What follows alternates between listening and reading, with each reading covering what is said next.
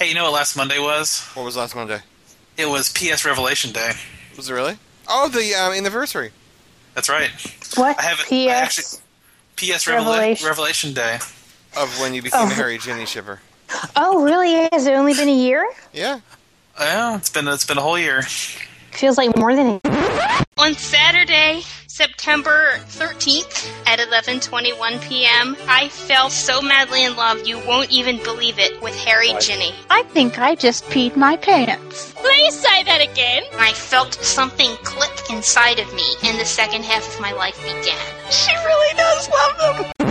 You have to tell the boat story. I actually have video of the entire trip here, and it, pl- it clocks out at like 23 minutes, so I can't put it on Facebook. I have to like, I have to literally edit my home movies now.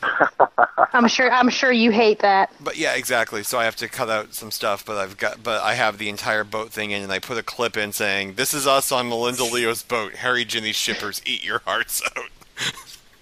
Nice. Which is bad. Which unfortunately Jen broke, and we had to abandon ship. But other than that, it worked fine. I could have called the Merchant honored. Marine. I know I was honored to be present. It, it was Well, it's It the was- best it place very possible to be. It's the best place possible to be marooned. It was literally on this sandbar in like the richest area of Massachusetts. Melinda like managed to save the wine. you know, we- Oh, yeah. So well, and you. well, it was funny. She had a huge um, like she had a rip in her cup, so the wine was pouring out. So I, of course, I'm like Melinda Leo has a leaky cauldron. oh, Ryan, that's awful. Well, I even put it on the thing, and I'm like, you get it. Even wrote. Do you get it? I Like, I, like- I, I actually did write God. it. You get it? So it's pretty good. So yeah, we had Jen stories. is a blast. sounds fun. I can't delete this stuff. This is golden. People on Facebook are just gonna have to ask me for copies of this thing. This thing is too perfect. Can you like put it up to on the like website and Yeah. send that? Yeah, I'm gonna I'm gonna put it up on Perfect. Yes, I, e- I emailed you the story in case you didn't check yet. That is the final version. Before I go in and put in the HTML, I noticed you called it SM. Did you not like my change to the title? I didn't change the title. I'm sorry. What did you want to change it to? Mirrors and smoke. Hmm. My point is that smoke and mirrors is so cliche. Yeah, well, it's a title. Title is That everything. is true. It is a title. I like it. The cry of an author who gets good advice from their beta. Can't bear to give it up. But I like it. I do. Too bad. Yeah, well, the art the art's all done, and the day I was assigned was Tuesday, so Tuesday is when it goes live. Very nice, very nice. I look forward to reading when I get the chance. Awesome. This weekend will be the weekend of HTML tags. Oh, that ought to be interesting. Well, it's good because I can do a final typo check. I haven't done that yet. You want to know the easiest way to put it into HTML? Now, Email it, view as HTML, and then save it. And then you go in, and there's a few things in the code to tidy up, and then you generally do a couple of search and replaces. But you can definitely get a, a workable file out of it. It's a lot easier than doing it by hand. all right, I'll forward what I sent to you to me to my Gmail. You're forwarding what you sent to him to you. Deathrow is teaching me a computer thing. All right. This could take a while. Oh god, Maybe we shouldn't have started late. Uh, this is a problem. All That's right. all right. I, I can stay up on the line tonight. I'm going in tomorrow to have all four of my wisdom teeth taken out, Are and they- they're going to give me nitrous oxide. Are they impacted? One of them is. Okay, so they're gonna knock you. Okay, because the other one, it's not a big deal, but that one.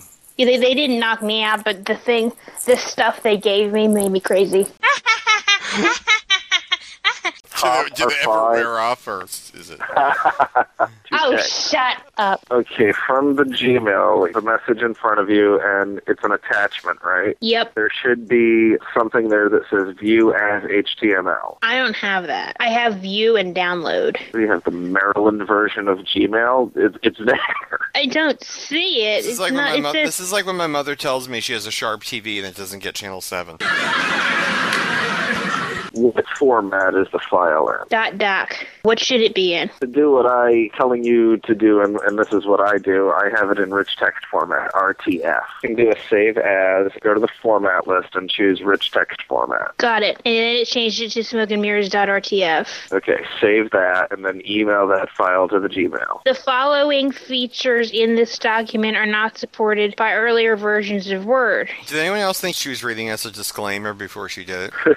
You see, no, no, a thing popped up. It said some custom properties that are stored in this document will be lost. Number of occurrences one. Yeah, go ahead. Continue. Okay, it saved it. I am the plaid Slytherin. Putting S in the subject. and I'm typing F. She's narrating the entire thing. It's like having Mike. Browse. Attach. Smoke and mirrors.rtf.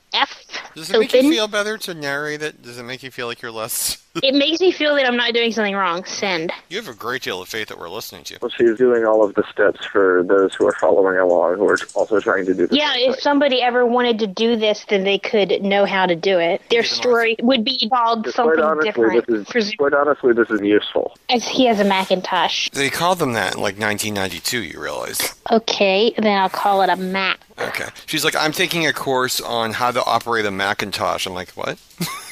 That's what it said on the paper. It said that it would provide familiarity with the Macintosh system. Like I've and it never, does. I have never heard the expression the Macintosh system. I'm becoming familiar with the Macintosh system, though. But I don't know what the Macintosh system is. Is it Mac OS 10? It's got. it's, PS is my favorite thing PS did was she was trying to explain to me the computer that she was using at her class. And, It's got this. well, with and Macs, it's this. usually pretty easy because they have five or six types and they have just different models of them that have come. view out. as HTML. All right, that Yep. was a distraction. Sorry. I've been teaching her how to do this, and amazingly enough, she's learning. There you go. No, she's like, I have found a picture online of the computer in which I am using in class, and she pulls up a picture of an iMac, which is their number one desktop seller, which is like plastered all over their website. I'm like, you have found it. Wow. Well, I didn't know what it was called. I just Googled Mac hmm. in Tosh. So, You have to put what, do, the- what do I do You now? have to put the intosh in. It's like calling someone by their full name. You can't call someone Jim. You must call them James. It's just weird. Okay, now I have the thing that says view as HTML. What do I do? It Could be worse. You could call it Mr. right click. Macintosh. Right click and view in new tab. How about open link in new tab? Yeah, that that'll work. It's the greatest podcast of all time. It is. I just this will be done quick. I just want to know how to do it so that it'll make my life easier because this is what I always do whenever I write oh. fix. I always do the HTML by hand. Anything that can possibly one day enhance your access to the Macintosh system, I'm all behind. Okay, now it's op- it's opened. It says, yeah, it's opened. It says if there are images in this attachment, they will not be mm-hmm. displayed. It says download the original attachment, and then underneath of that is the story. Yeah, so you just want to save that page in an HTML file. Ooh, how do I? I wonder how I do that. Save page as. Oh, how clever! Save it as. I've had this technology H- for like 10 years. Well, I enjoy the fact that she went from using 3.5 inch floppy disks to whatever she uses now, the, the, the zip drives, but like for 14 years in the middle, she had nothing. No, I had floppy disks, and then they gave me a laptop without floppy hole. So I was emailing stuff to Floppy myself. Then I discovered they made. Then I discovered they made these little gizmos. Floppy hole. All right. All right. So do is it HT? It's is it um. All right. It's giving me two choices. It gives me gives me web page complete and web page HTML only. Webpage HTML only. Okay, and the thing that it's displaying in the save as box says smokeandmirrors.rtf.htm. Yep. Okay, I'm saving. HTM, HTML, and you're fine. This thing's gonna come out German. Okay, and I'm now Oh, opening no, it. she's done. No, it's not like that. The italics are italicized. They don't have I around them. But Wait, what should I be opening it in? Should I open it in Word or Firefox? if you want to look at Yeah, the code, the program you want to look at this in is uh, text editor, Notepad or WordPad. Open with Notepad. Yeah. open Oh my Notepad. goodness, it's very. Oh my goodness gracious. Yeah. Welcome to HTML hell. Thank God, thank God we're explicit. Now Oh my goodness hell. gracious. No, oh my goodness Hell was said quite a lot in like ye old Christian times. Thousands of years ago. Oh, can I just tell you with Lee here for a week, we had to step back the language around here. It was kind of funny. I'm like, thing that holds back water. Oh, damn. Yeah. Thanks, Bass. okay, death roll. Why does it have all this extra stuff? It says P font size 3. That? There's P.S. My dear, P.S. My dear, that is HTML code. that's not what I normally do. What I normally do is I just put eyes around my italics and I put centers around my two little asterisks and it works. Do I need all this P? Yeah, that's your paragraph. That's It's what. all Pee all over- That's what. It, that's what it The looks story like. is full of P. Oh god. That, well, that's actually what it looks like. You just can't see it. So so so I'll leave it with PE font size three, FaceTimes New Roman. Then before they talk, every time they talk, it says an ampersand and it says quot. For quotation marks. It does. it says and quot, and then it says like the part where it says that's dangerous. Like it says and quot semicolon This is, like the, fir- this is like the first time the PS had Chinese food. She's like, it's not That- what I usually eat. and pound thirty All nine. right, PS, you don't have to read us the. You don't have to read the HTML. We get it. This HTML. Is it supposed to have the pound thirty nine S? yes, yes, yes, yes. All right, PS dear. Those are the things that you do the search and replace on. P.S. You're like going through your engine of your car, and you're saying, "Do I need all this stuff down here?" Yes. Don't worry about it. It should be there. Okay. no, but that. Oh my gosh. no, but like you don't need to start like throwing out pieces just to have a cleaner engine. Just leave everything. right, so if I copy all of this, or well, chapter by chapter, and paste it in on the live journal box, it'll look like a regular story, and it won't have all this and 39 on it, right? I, I Should as long as long as the whatever you're pasting to LiveJournal can handle all of the HTML code because LiveJournal and other things like that are funny. They don't accept Okay. all HTML code. I'll- I'll- I'll- LiveJournal, I'll- oh no, the I, I know why the the formatting. Your best bet is to clean up the HTML code as best Okay. you can do. So all I all It's I really fairly- like is the eyes. So you need all the rest of the stuff. You you do need all the rest of the stuff, or you're going to have a one paragraph story. Yeah, it's going to be Oh. all one month paragraph. Okay, I'll leave it. I'll, I'll do like a test, like in a private private entry, and see how it looks. Okay. I I, I If- can if you wait wanna and learn about do the that code, now. study the code, look at the story in Word, and look at the HTML code itself, and see what you can learn about what causes what, and play around with things. Right. Like the paragraphs, like all that stuff. It, there, there's code that's always in there that you just can't see because it's nonsense to your eyes, but it actually tells the Yeah. computer how to structure everything. You'll see a lot of stuff that's similar and may not be in the same order necessarily. A lot of that is formatting information, and you really can cut down on it. You can move things around. The important thing to remember with HTML code is that it's very contained. If you open something, you have to close it before you move on to the next thing, really. Right. Right. Okay. Thank th- thank And a you. lot of This- times with it- I I yeah. A lot of times what they'll do how this works. is they'll start the paragraph and then they'll do a formatting code and they'll do that for every paragraph. Yeah, every all that does paragraph has font size it. three, face times New Roman. all that does is take up extra space in the code. You move that information to the top of the page, you set it once, and then you have all your paragraphs inside of that, and then at the end you close out the font. Right. It'll make your code load a lot faster. Okay. Yeah, I, I actually will take out Times New Roman because I prefer it to be in the Live Journal default font. So there you go. I need to leave in the paragraph and the the, the BR. Break. Yeah. The break. Great. Okay. All right, I can do this. I'm gonna do the do this. I'm gonna do the computer. Like like now. All right. no, no, no, not not not now. Now, now we're podcasting. We now. do have I- I something will else do it. You're like, can you about just hold tonight. while I recode my entire story? It will t- it will take virtually no time whatsoever. It's kind of No, I like know. I Jen could when talk she, her through it in no time at all. I It's like- really it's like- could. I've it's- done very well. it's like Jen when she decides I'm going to go buy a life vest. It's it's very similar. Yes, Okay. yes, it's exactly like that. I was there at the dawn of the second season Poufwa Exchange. It was a port of call for fans from a hundred fandoms. It could be a dangerous place, but we accepted the risk because the proof Poufwa Exchange was our last best hope for conversation. This is our story.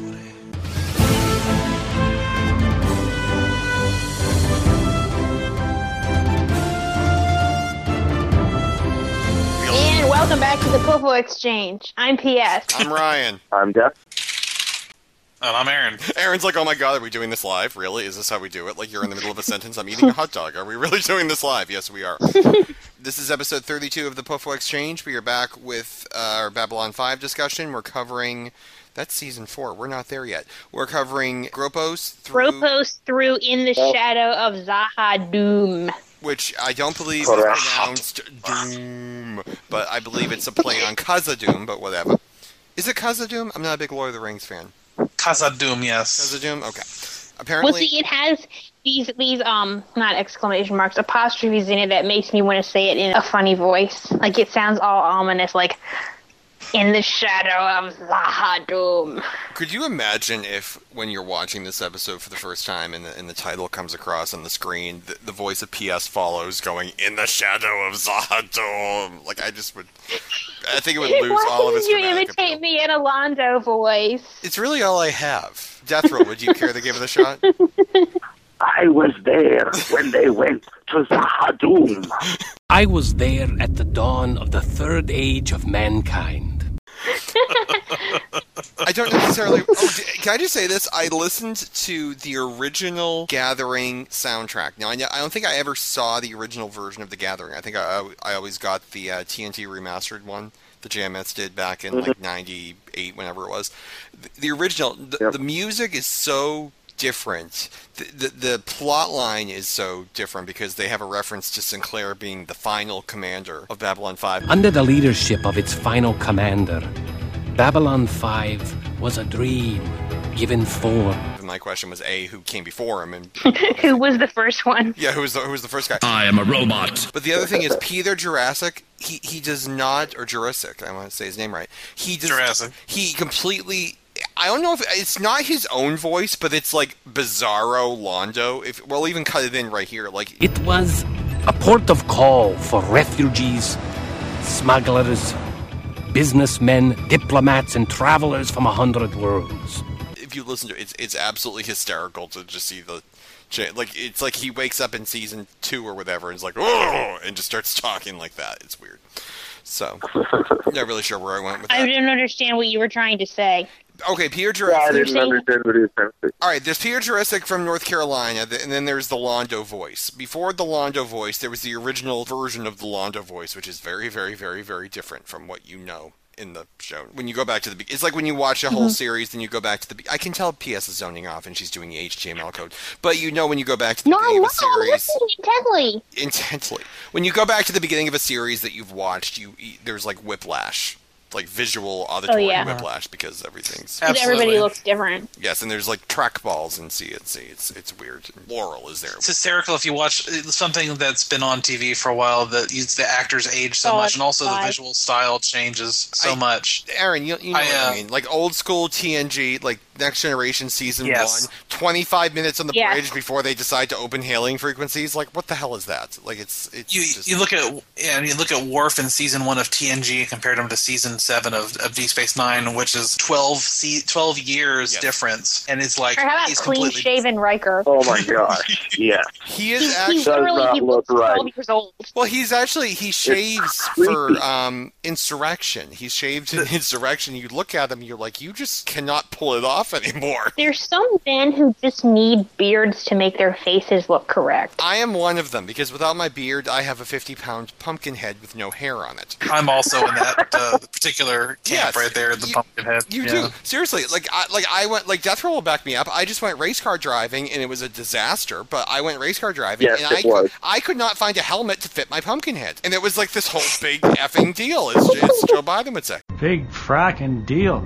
To be fair, I had to take like the fourth helmet with a broken visor. All right, here's the deal. Here's the deal. Um, Death Roll, myself, Melinda and Leo, Melinda, Leo, and, and Jen and Danielle and, and Catherine. We all went to F1 in Boston, which is an indoor racetrack slash function And an outdoor racetrack. outdoor racetrack, except when there's an oil spill, in which case it's an indoor racetrack, and you can get food. So we all went there and we all went racing, and we all got breathalyzers, and it was it was, it was a blast. It was an absolute blast. yeah, they breathalyzed all of us because of Leo. Because of Leo, because Leo's like, oh yeah, I had some beers earlier today, and in like loud Leo voice, you all had to get breathalyzed. Now there's a little racetrack, and picture like, P.S. Picture this, like racetrack, you go around in the little go karts 15 times, okay? It's like it's a circle, it's a racetrack. Some of us go around 15 Some of- times. one of Others us. of us go around Eight times. How many times, Ryan? All right, so the pro- here's the problem. So so we're, we're going on at ten. So we're eating our dinner now. Jen at this point is like, "I'm going racing. I'm Jen. I almost die tying my shoes." Hello, I'm Jen. So she literally went to the bathroom 19 times. We finally, she she's like uh, she's like signing her will, so we'll know who's taking care of her kid and all this stuff. Because she's obviously going to be killed out there because she can't do anything normal. While I'm watering the house, and I got water in the windows because I forgot that the screens. Anyway, anyway, yeah, that was a pain. Okay, but anyway, so So it's we're, we're on at 10 o'clock and we get delayed because the outdoor track there was an oil spill. So instead of eight cars, they're doing 12, and they're trying to cram everyone into this one you know remaining track. So they literally shove us in a room the size of a closet, and they put the video on showing you what all the flags mean and all the lights mean. If you see this flag, pull over. If you see that flag, wave your arms so we can tell you saw the flag. And and I'm like sitting here and I'm like I'm not focusing on this. So then we go in the other room and they're like put your vests on. So Jethro and I put on our little. It's it's like the it's the track outfit that you step into. The one man jumpsuit. The one man jumpsuit. And we look at each other and we're wearing like a spandex bodysuit. And we're like, too small, too small. So we take them off and we put on the one that actually fit us.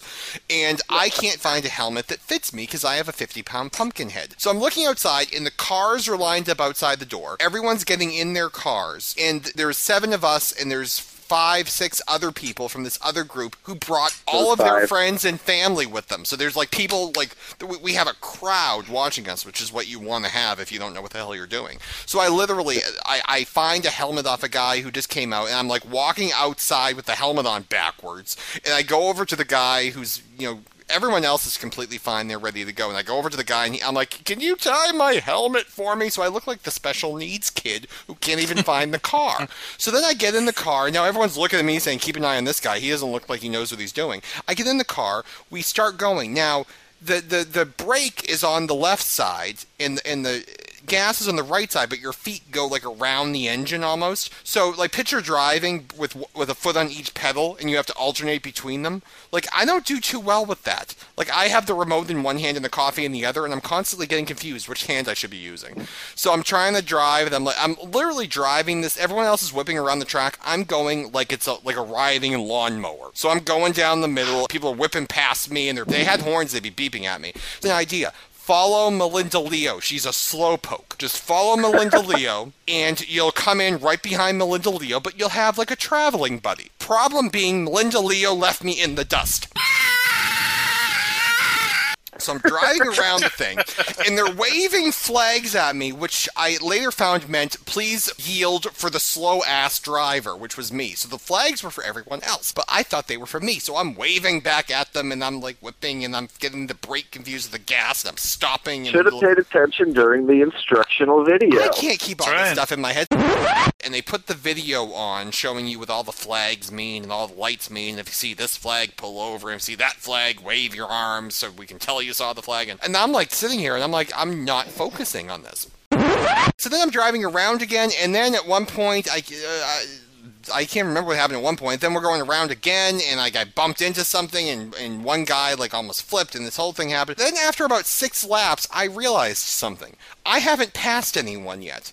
Everyone has passed me multiple times. I'm going to be here all night to complete the damn race. So I decide six laps was enough. I'm stopping. So I pull into the little pit stop place. I'm like, I'm done now. They're like, what are you doing? I'm like, I'm done now. You have to keep going. I really would prefer not to. You have to keep going. You can't just stop in the middle of it. I'm like, okay, but I warned you. So I pull out and crash into a wall. Then I, you can't do three point turns in this thing. So then I go around the thing again. So finally, I can't take this anymore. Finally, they're waving me in. I'm like, great. I'm, I'm out of my misery. So you have to pull off this little side road and, and turn around and you park where you started from. So you're pulling up to all the spectators. And as I'm tur- I'm going two miles an hour, it's like it's like parking your car at Target. It's nothing. It's over. I'm done. I got stuck at the corner. They had to walk out and push me in because I couldn't get the last five feet on my own. So the whole thing was a disaster. But the good news Is is, it difficult to operate? Like I, I don't even know what I could poss what you guys could possibly be talking about. Like I, I don't know. It's like a go kart. You're like sitting on the ground, but just a couple of inches up. Your knees are kind of bent, so you got one foot on the brake and one foot on the gas. But the wheel doesn't move like the car wheel does. Like you really have to put a lot of pressure on the wheel to turn it. So you think you're turning, but the thing isn't turning. So you slam on the brake because if you accelerate, you're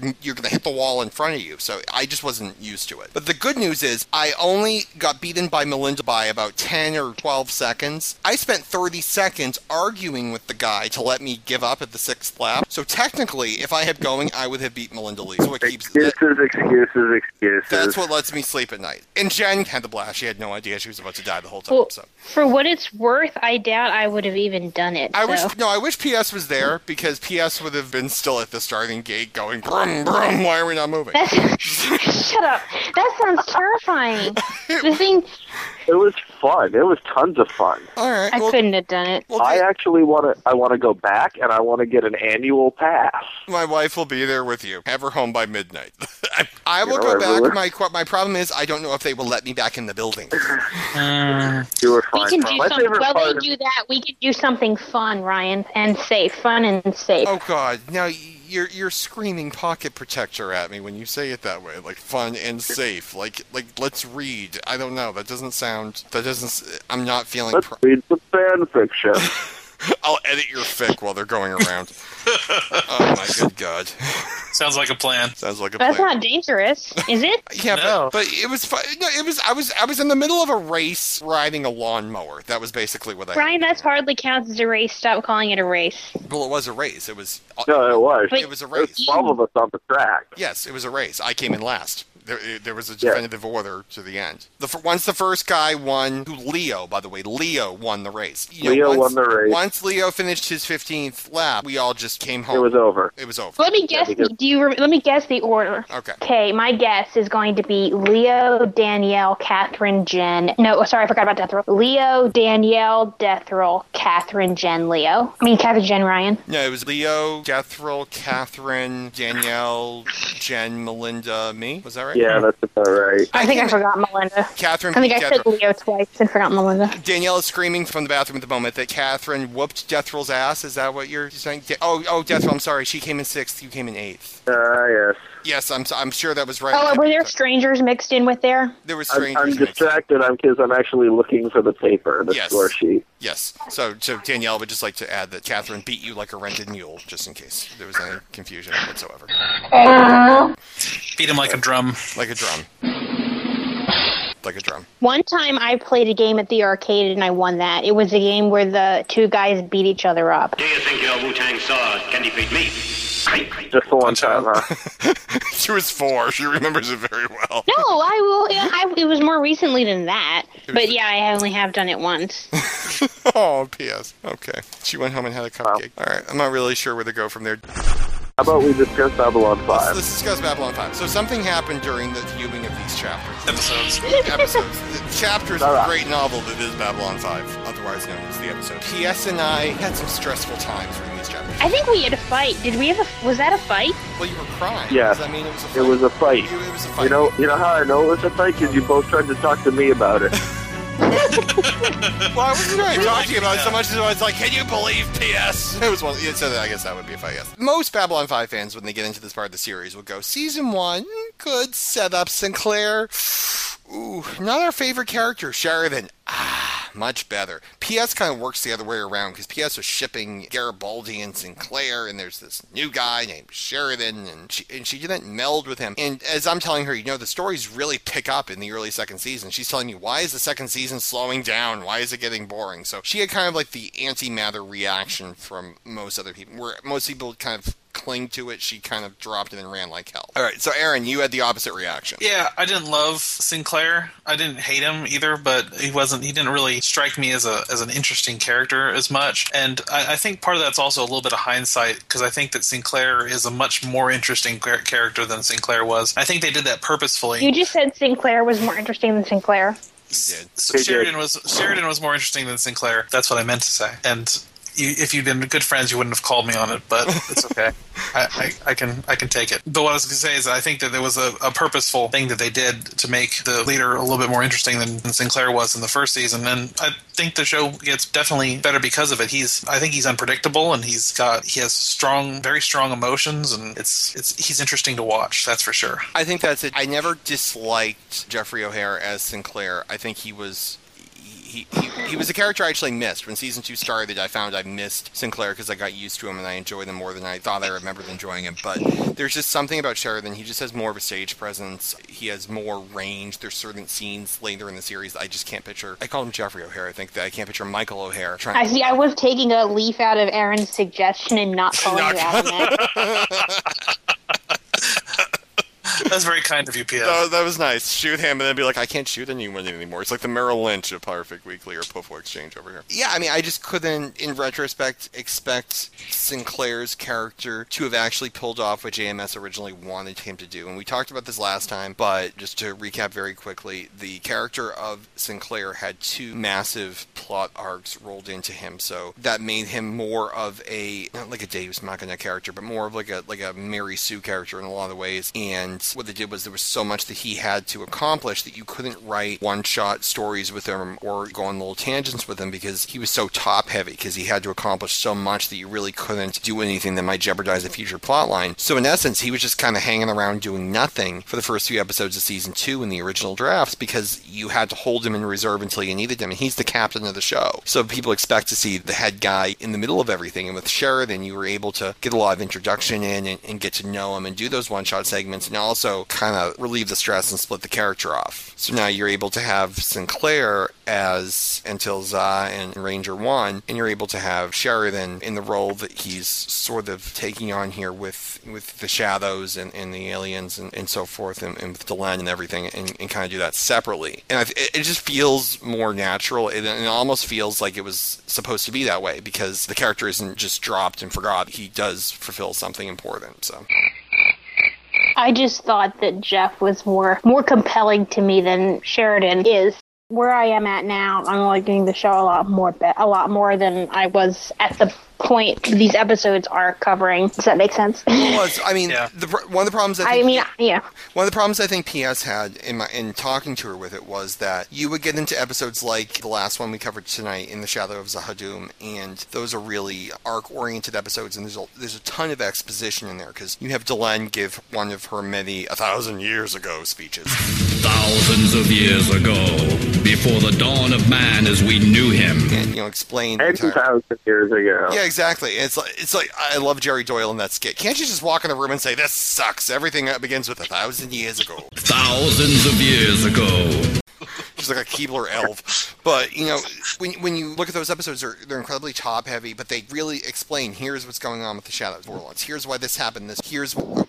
So um. Okay. So you had those top heavy you know exposition episodes, and when I well, it's hard for me because I watched later stuff and than that. But getting to it in the narrative process again, I thought it was really well done. Your problem was you were so bored with the story, you missed half of it. So then Yeah. future episodes, when I'm talking about stuff, you're like, when did that happen? And then you were kind of it snowballed. Then you're complaining, well, the show doesn't make any sense. Well, the show doesn't make any sense because you didn't watch or pay attention to half of it, and your complaint was I didn't watch or pay attention to half of it because it bored the hell out of me. So it's kind of like catch twenty. It was a vicious. It was a vicious cycle. It was a very vicious cycle. There was crying. There. Oh, well, the crying didn't come to season three. Crying. Happened. no, I, I- I think I, I cry. I cry here. Oh, you. Did, oh, I'm sorry. Oh, P.S. Hug. Oh, Aw. Oh, oh. Okay. I like it now. I know I mean, because I watched ahead and it became really interesting, and I can't wait till we get into season three because it got really good. Now, I still insist it's really good here, but I. I As do I. all right, now Aaron, you're you're also our newbie. You've you've watched up to In the Shadow of Z'ha'dum, so which I watched about an hour before we started recording. very freshly watched In the Shadow of Z'ha'dum. So these n- new batch of episodes, season two compared to season one, how would you say you feel about the energy of the show, the direction, the revelations? Death Row can cough up a lung if if that's required. Not me.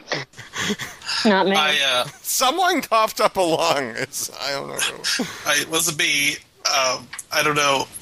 Was it your cat? Like what's going? No, is is Maggie? No, she, no, she's good. She's good. She's quiet. Uh, I don't know what that was. It's one of those things. Just Okay. I felt like the quality of the one, the, the, the major difference between uh, season one and season two for me so far has been the, the quality of the one shot episodes. I feel like those have gone up a lot. And also, they've increased the complexity of the plot, I think. They have more subplots going in any one time. So even, so you, so you have like these one shot plot episodes, like for example, the episode with the, the doctor who was on the run. That was obviously not a, you know, main Shadows War episode episode, but it was definitely a main subplot. You know, with this whole thing with President Clark and was Right. the was President Santiago assassinated, which we all know he probably was, since Garibaldi was ne- nearly killed for discovering that particular plot. So even even that episode, which was which was really mu- very much a side thing, was made better by the fact that uh, there's these extra subplots going on, and the, as the show gets more complex, they can they don't have to have as many of the Deathbringer or whatever it was in the, Deathwalker, the yeah. Deathwalker, Deathwalker. which was I was like, okay,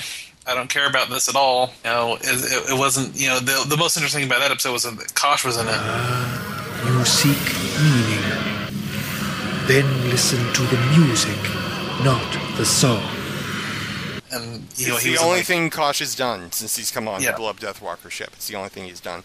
I mean, the, the one thing which I thought was fascinating talking to PS, and I find this when we did fan fiction as well. If you're reading fan fiction and you don't know the author, and you come across something that looks like a plot hole or a really great piece of foreshadowing or a really great plot point, you have no earthly idea if it's something that you should trust in the author to know what they're doing, or if you just assume it's crap. Welcome to All Things Scottish. Our slogan is if it's no Scottish, it's crap! And if you're re- for PS had a great comment to me. She she or, correct me if I'm wrong. PS, your issue going into it was you thought that the, the, the various plot points were all disjointed, and you have you know the stuff Yeah. about the Rangers, the stuff about the Shadows, the stuff about President Clark, the stuff about the Psi Corps, and every week it's like a different thing, and nothing relates to each other. And I laughed at that because each one of those plot points is intensely related to each other. They're all arms growing out of the same basic mass, and they're all connected with nerve endings. And everything. I mean, it, it, they're they're all you know inseparable. And the, the question I guess I had, maybe you know for Aaron and, and Death from when you started watching this, is do you feel like that is something that you need to know? Like the you need to have the author say, "Trust me, this is all going to come together," or do you just assume it's all going to come together, or do you just assume nothing because you don't have faith in the author yet? Because I never had that problem, but I came into it watching the later stuff first, so I knew it all. I felt like season one proved that J. Michael would be able to maintain his, uh, be able to create these these overarching storylines and do them justice. I felt like the I forget what the, the what was the first big revelation episode.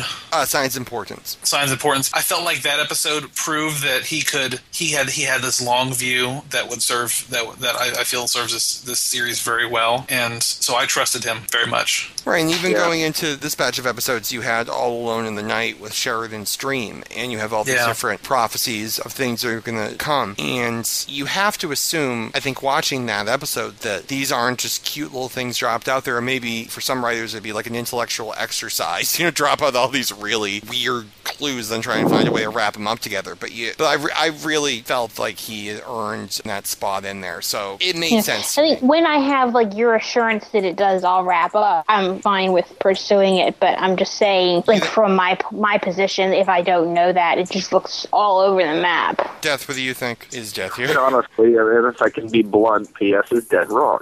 Like Ryan said, every single one of those elements is connected to every other one of them. Yeah, I don't doubt that. I never said it wasn't. I said I couldn't tell because I didn't, haven't seen the whole thing. But is that something that you think that's your own damn fault. If you didn't pay attention during the episode, you have no right to complain that you don't understand it. In the middle of this firefight, we're going to welcome Cog back to the podcast. Cog, how you doing? I want to complain. You want to complain? Look at these shoes. I've only had them three weeks now. They're all right. No, I want to complain about them. Complain, nothing happens. You might just as well not bother, and my back hurts. And when have you had a fun day? Look at Oh, it's been an evening. Has it been an evening? Have you been race car driving by chance? I have been at worse. I've been doing technology training with a bunch of 50 year old teachers who don't know how to turn on lap- laptops. So, Do, do they know how to do HTML It's- coding? No, they wouldn't even know where to ah. begin.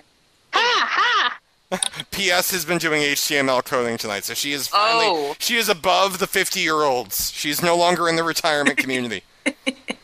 Well, as long as she knows where the power button is, she's above the 50 year olds. I'm gonna send Yeah, I know where the power button is. I've turned the laptop on many times. All right, we just you, you've arrived in the middle of. Now I just have to say I love. Cog I even very much. turned the Mac on once. I found the button. It was on the back. It's on the back of the Macintosh. I love Cog very much because the last time we were going to do um, a Babylon 5 podcast, we had to cancel it. So we did an, a Song of Ice and Fire podcast instead, and we moved everything around and we fixed everything and we recorded and it was great. But we forgot to tell Cog, so she showed up later. I'm so sorry, I missed the podcast. And we're like, oh, we forgive you. We forgive you. Quite all right, quite all right. We've gotten over it. So welcome These back. things happen. Thank you.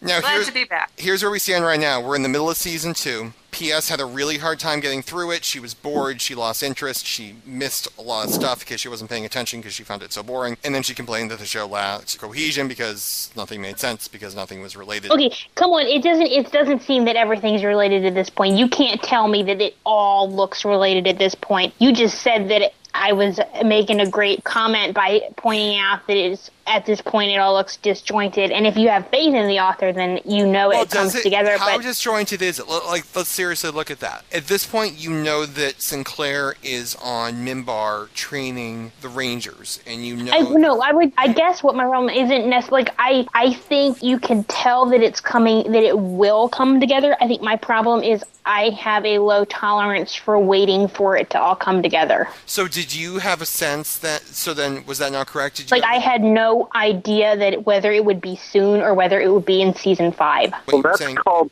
suspense, dear. But let me ask you it's this. a major doesn't element people- in all art. Did you feel like everything was like you talked about? You know, President Clark's plot line, and the Shadows and the Rangers, and the, the Psi Corps and everything in Mars and all that stuff. And, and you were saying that at the time, I took your opinion to be that you didn't think they were related at all, and it was all disjointed. No, they weren't related to, at the time. Did you I sense can they tell. were? Did you sense they were going to be related? I thought it was possible and or probable, but like I said, I had no idea when, had no idea whether it would be one of these last episode wrap ups where like, oh, the whole time the Psi Corps was involved. And I'd have done it too if you kids hadn't have come along. Ha ha ha. You know, I'm just I'm curious. How did you? How are you so patient with season one? Because I feel that way about season one. I almost can't rewatch it because it does feel so disjointed, and then so many things get thrown out in season two because Michael O'Hare left. I and, and I'm curious because I know you liked season one, or at least I think you liked season one. Oh yeah. Yeah. So Oh, why? yeah. What made season two different? Because I feel like season two has a lot more cohesion than season one. I can't get into Sheridan at all. He's Oh, just okay. not interesting at all. yeah, I see that. Yeah, He's how not much? gay. That's the problem.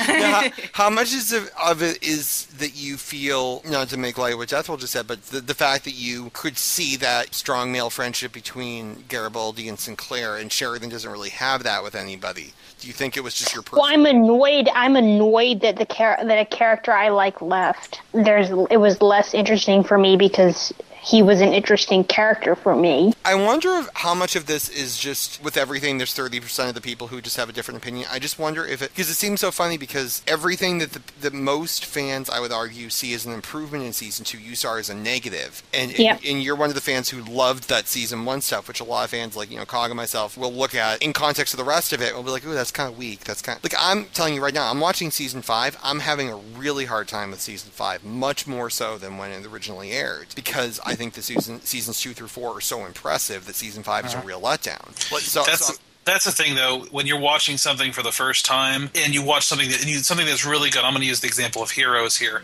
Season one and two of heroes are very good. But you get to season three and you're like okay no no not quite as good. And you're like come on it could be awesome it could be awesome. You you want it to be awesome. And you kind of you kind of make it it feels to you like it's better than it is yeah. for, for a time but then if you go back and watch it like i haven't gone back to wa- rewatch Se- hero season 3 for example in a long time but if i were to do that now i would be like wow that's just not nearly as good as you know as, as it should have been well, you have faith too. It's like you see a bad episode. And you're like, "Ah, there's still more coming. They can still fix this. So you Yeah. kind of have that faith going through it. And then when the thing ends, maybe it ends on a great last episode. And you're like, okay, good. Then you watch it again. You're like, that episode was really crap. and then there's nothing to look Black Market. I feel that way about Black Market and BSG. Like Black like Black Market is probably the only episode of BSG that I don't care to rewatch, except for Big Frackin' Deal. Big frackin' deal. And I hate to tell you, I really wish. Part of me wishes that they had just not even done season five. I wish. Wished. Yeah. The, the last episode of season four was like a we have one week we need a finale episode what do we do and I think it was brilliant I, I wish they and that was actually part of season five production I wish they kept that kept the last episode end the show we all get to bitch for the rest of our lives about how, how they canceled Babylon 5 early still do the movies after that still do the spin-offs but that last season it's just it's just I'm banging my head against a wall and there's so much good in it but it's so mired and stuff not to get Well, off track yeah, not to get off topic. No, we haven't course. gotten on No, topic yet. no, yeah. Not here. We started an hour ago. We have yet to discuss a single episode. We'll be fine. We're talking about overarching stuff. It's okay. Yeah, this is this is a good discussion, really, because, like I said, like I just I had so much trouble with this portion of the show. Some of that, like I can't. I can't remember when it was that you gave me permission to drop it, Ryan, but I, I, I may have been after this. It was more like, please stop watching my favorite show. I can't take this anymore. but some of it is very fair. They switched main actors midstream, and they had a ton of exposition and points of, of departure. When Sheridan comes on, you have Lennier sit everybody down, and they have cupcakes, and they talk about what happened to the battle. That was yeah, that was one of those times, by the way, that you just there was nothing else you could do There but just sit the to do. characters down and just do it. you have to It- do that, yeah. It's terrible, yes, but you just have to get it done. And once they got past that, then it started to get. Then season two became much better. I think, but it did not start off on the right foot with the the super expedi- exposition episode. Yeah, I mean that that was unfortunate. Then you get into Revelations and Sheridan's late wife Anna, and then you have Geometry of Shadows, purple green, purple green. It's wonderful. And then you get into some of those, like the Long Dark. I thought was was a really bland, forgettable episode. Uh, a Distant Star. You have you know what what's living in hyperspace. You get into that whole plot line. Soulmates, Londo's ex-wives. That was awesome. And, and you kind of get to this point. You know, see, that's funny because I really liked some of those. I really liked Londo's ex-wives. It wasn't until Not this point that it ex-wives, they're started. his wives. So that's interesting. So it's you you love the one shot stuff, but once it gets into the exposition and the, and the arc based stuff, you kind of froze up. Like Coming Yeah. of Shadows, I know you enjoyed because I was talking to you while you were watching it, and, and, you know the start of the Nar- Narn Centauri War and the death of the Centauri Emperor, and you know Londo's. Yeah, that was a good one. and, uh, That that episode's yeah. that episode's great just because of the one moment where Londo, I think I think Londo realizes just how how, how he's affected things when G'Kar comes up to him and he's like, "Oh, I, I you know, he's like being all friendly and stuff. He's like, "I don't know what's just happened." If he, yeah, if they were able to just have that drink, everything would have been fine. And If they were to have that drink like six hours before, ever- exactly. much- Londo yeah. hadn't done what he just did and sent the shadows out. Yeah, exactly. And, and the whole show could have ended there. And, and that's the real train point. That you have Londo. Well, I'm not going to get to that because we're not at that particular episode yet. Which, whew, almost spoiled something. Whew, I'm all right. good. We're good. We're good. like I said, it's just this portion of the series because, like, now that I'm kind of in the middle of season 3 where would you say? Mm-hmm. You're in the first um, third of season three. Yeah, first third of season three. I'm starting to re. I'm starting to really like it. Well, let's get into these episodes and see where you fell off track. So we have Okay. we started with Gropos, which is the arrival of I liked Gropos. I hate Gropos, so I'm really interested to hear why. Cause I, Why the hell did you like this piece of crap? I didn't. I didn't even. I, I didn't even rewatch this one. I didn't even need to. I just. It, it just bothers me on so many levels. Yeah, I didn't. I didn't like this one either. Okay, I enjoyed this. So let's get into it. So we have General Franklin arriving at Babylon Five. Plot point. General Firestorm. Firestorm Franklin. He um he well, a plot point to keep track of is the Babylon Five is now armed to the teeth, which it was not before. Yeah, they get the latest from Earth Force R and D. To which I say, "Great experimental weapon, wonderful." My other What favorite bit was, "What the possibly go hell were you armed with before? We've given you weapons now. Oh, good. Thank you so much. I'm just picturing all the people. They had before they had rocks. Yes, they, they, They would open the window of C&C and throw rocks at the enemy. Could you picture Ivanova? She was like, trust Ivanova. Well, they had the one gun. Well, they did. Well, I always feel bad because the show had such a limited budget. It's always the same little ray gun they shoot. Them. Yeah. It looks like there's more. So, so we've got General Franklin arrive with 25,000 troops, and they're going on a mission that no one knows where, or they think they're going home, but they're actually about to go into a firefight. And you get to know some of the ground pounders because there's nowhere to put them all, so they're sleeping in the hallways and they're bunking up with Keffer. They're in Med Lab, and I wonder, are they going to start smoking in Med Lab? That, that is that is true as well. One would hope not. One would hope not. And then you have Dodger, friends, Dodger. or, or, or fails to prevent to friend Garibaldi there. Yeah. And uh, of course, the episode ends, and everybody that you just knew died because war is hell. Yeah. And Last comment on it, if, if if we're running through it that quickly, all I can say is Jarheads running through the halls. It's Battlestar Galactica. Yeah. Well it was interesting That's too. like BS like this episode.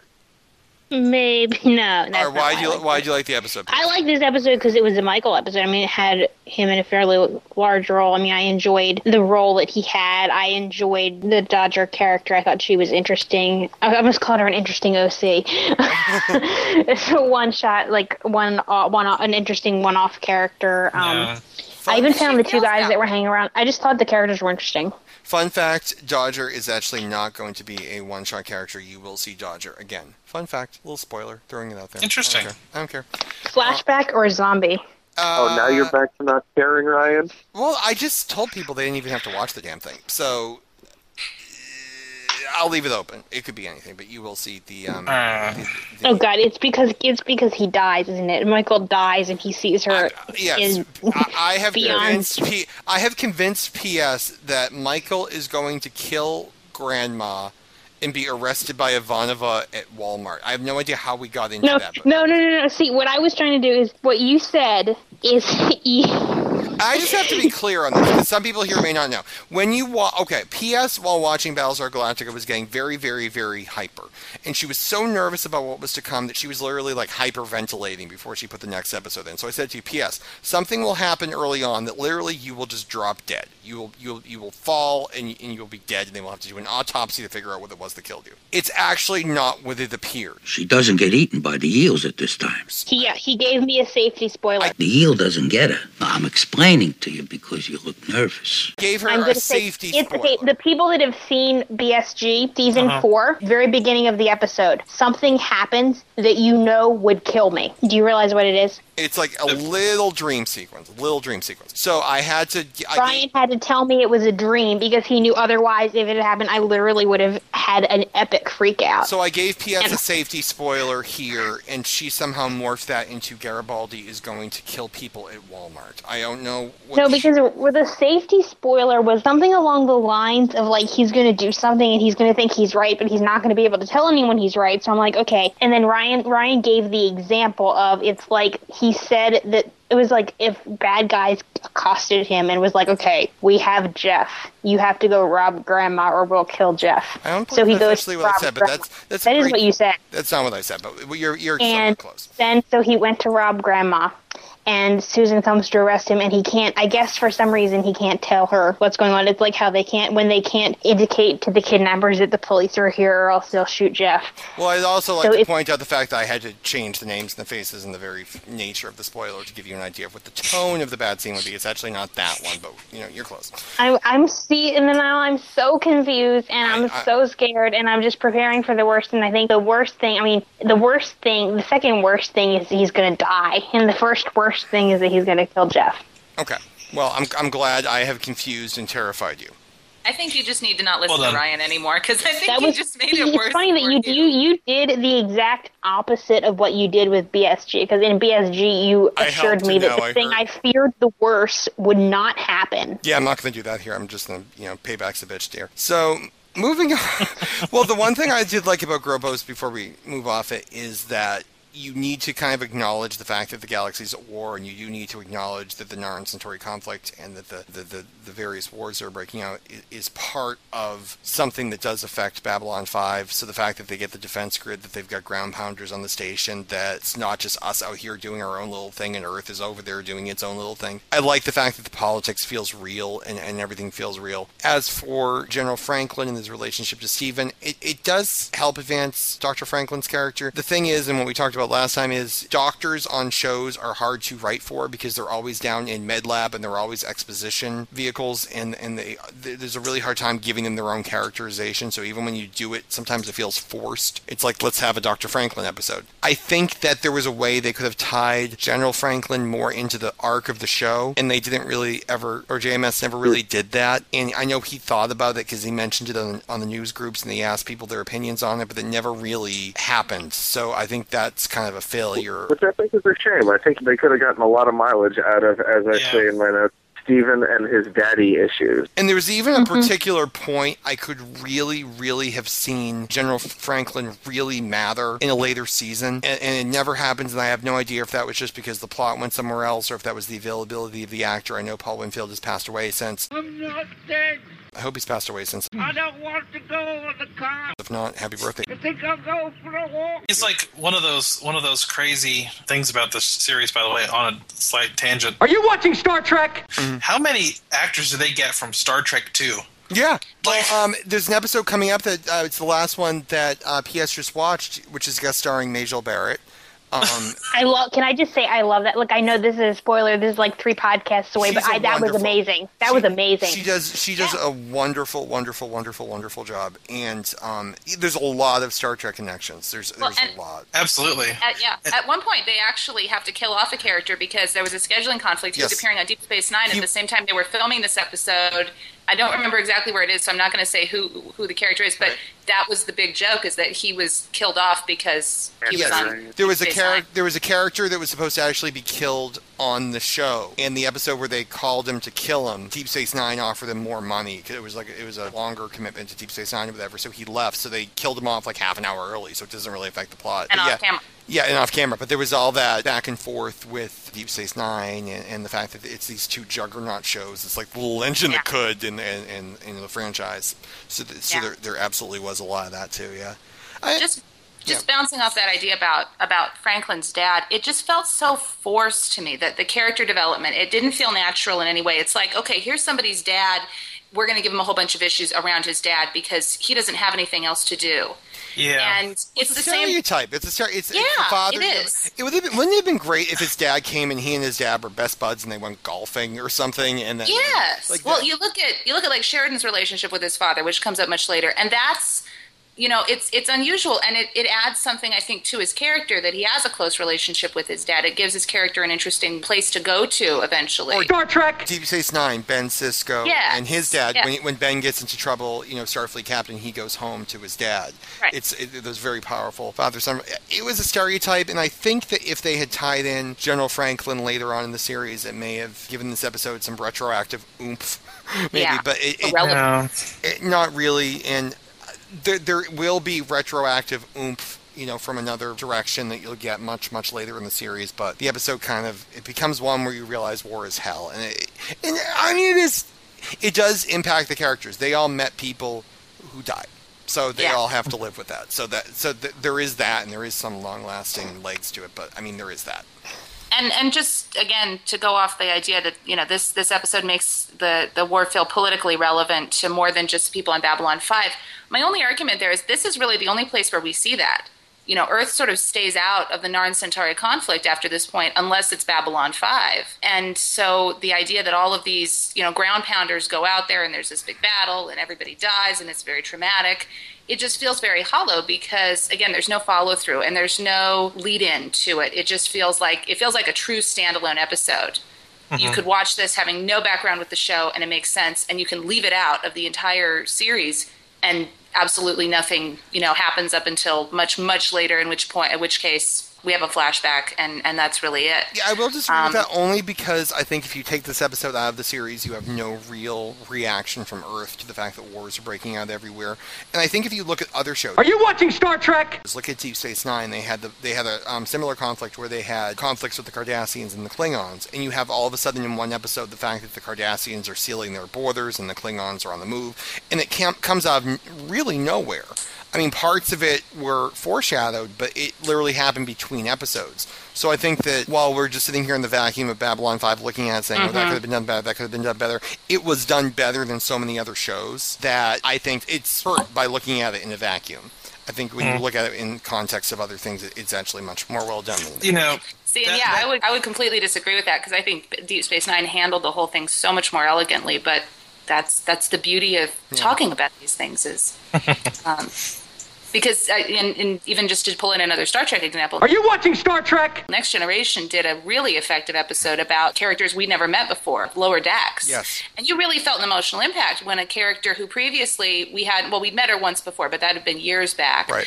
is uh, sort of unexpectedly killed. And it really packs a punch. And Gropos just doesn't even hold a candle to it. Although I will say this for Babylon 5, they come back in the fifth season, they do another similar episode, and it works so well. It's the only episode from season five, aside from the finale, that I like. I was actually going to say before when they gave my recommended viewing order, if you want to skip season five, I'm like, I don't know how to fit that episode in. if you skip it, because you'll be like, what the hell's going on? But it, But I, it's such a good episode. I know exactly what you're talking about. Well, well, why don't we talk about this a little bit more when we get to that one, and we'll, we'll go back and look at it. I, I had a couple things to say about this episode real quick. I disliked this episode for a number of reasons, but the idea that there's all these you know brush fires starting up because of this larger conflict, I did like that aspect of it, and I thought they handled that well. What I disliked was just the kind of randomness of all the, the kind of these these little sub stories they had. Much of it seemed like just an excuse to give characters they don't use a lot to have have them have an episode like Kefler or whatever his name is, the the the pilot who's in like who's in like two episodes this entire season. Keffer was added at the request of the network, who wanted like the young, attractive, you know. I understand. Who would bring in all of these women to the show? Like, He's not that attractive. that, well, that was one of the It's really problems. like, that it really didn't work out too well. But and so so they kind of shoehorned him in there, but he was never you know worthy of that. that kind of role of the, of the of the pilot you know is done much better in other series i'm not going to name any but i think we're all fans of it and it begins with the same letter as the series but Oh, come on. Uh, We've already mentioned it tonight.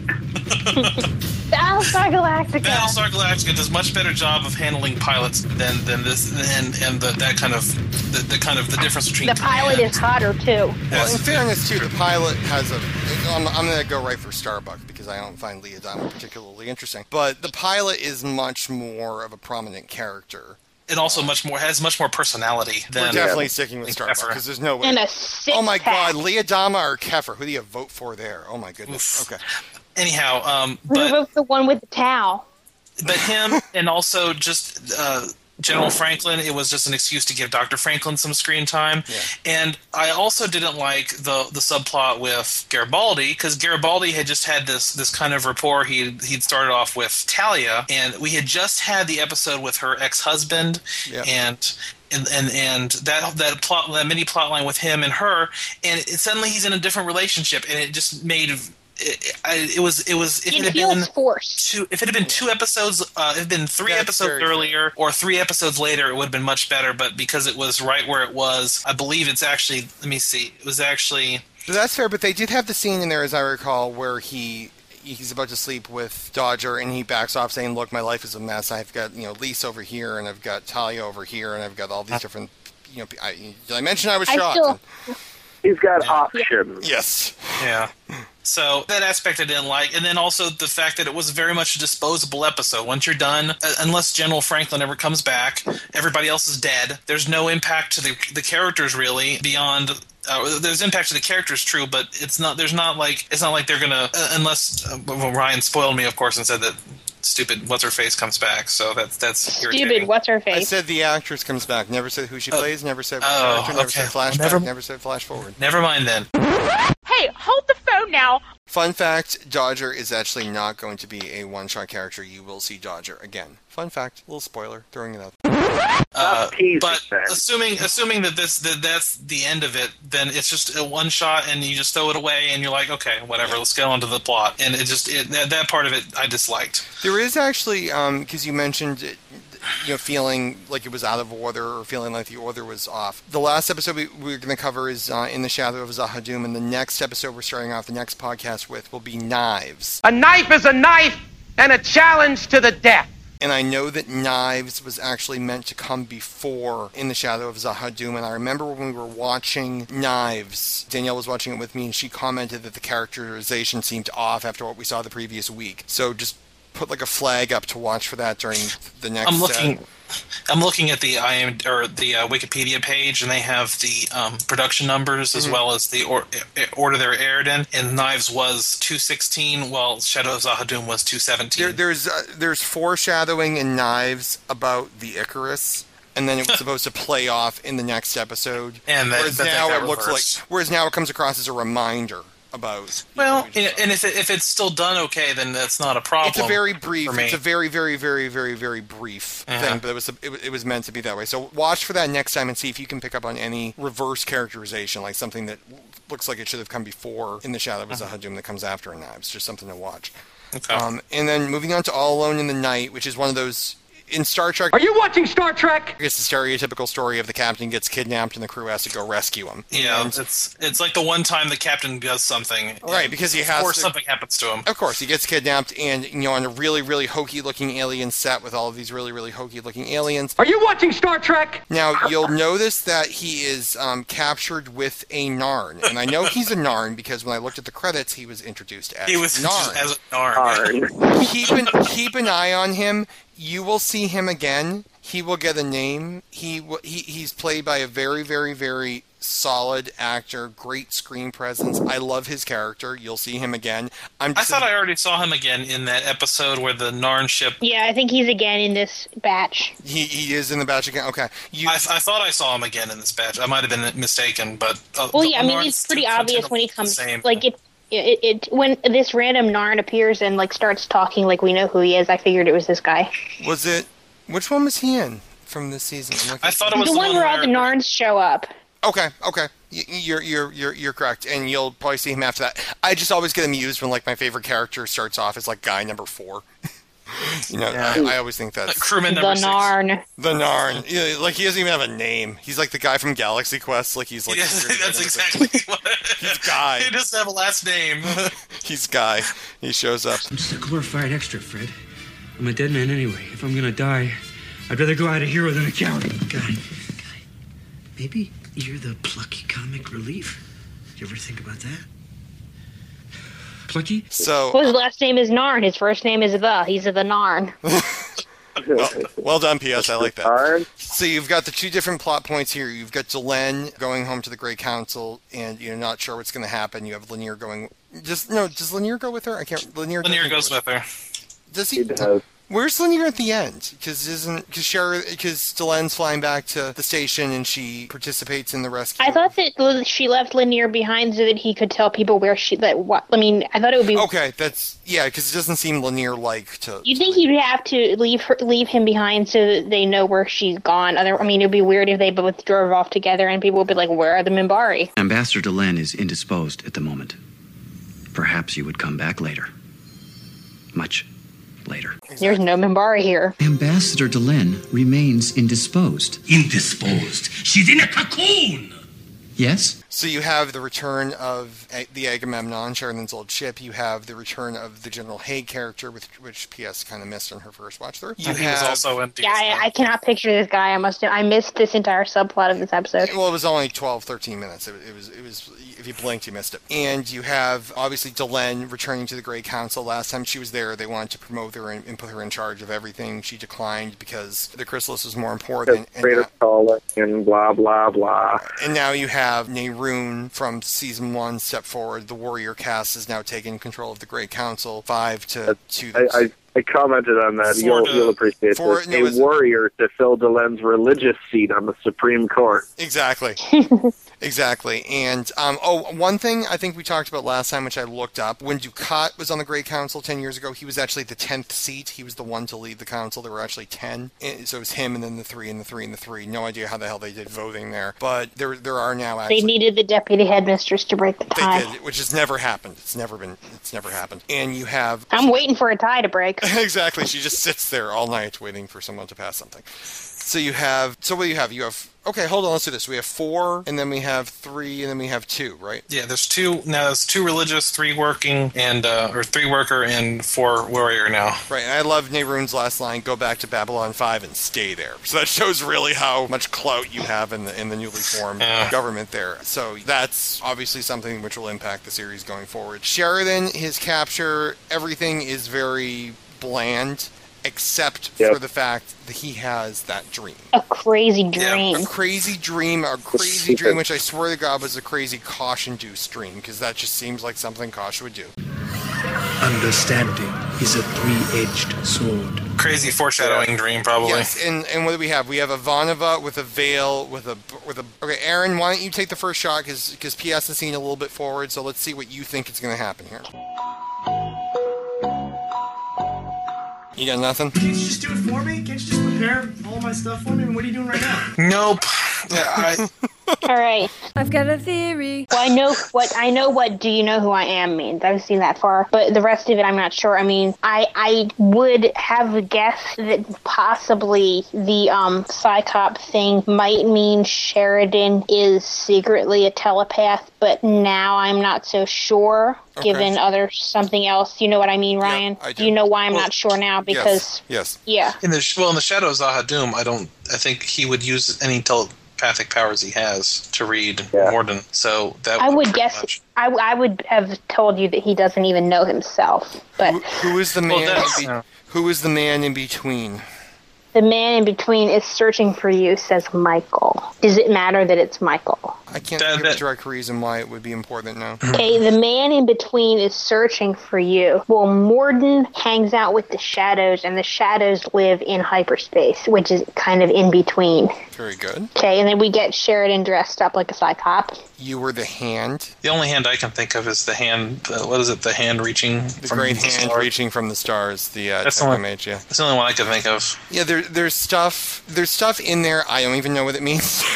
um, but but the major stuff. I think some of it is just to appear mysterious. Uh, some of it, I, I swear to God, the birds are there just because there was like a breakout in the zoo that day, and they had like a raven just landed on them as they were filming the scene. Like uh, some of the stuff, I actually don't. I think it's because birds are mysterious. Like birds are creepy. Cog Death, help me out here. Do you know what the birds mean?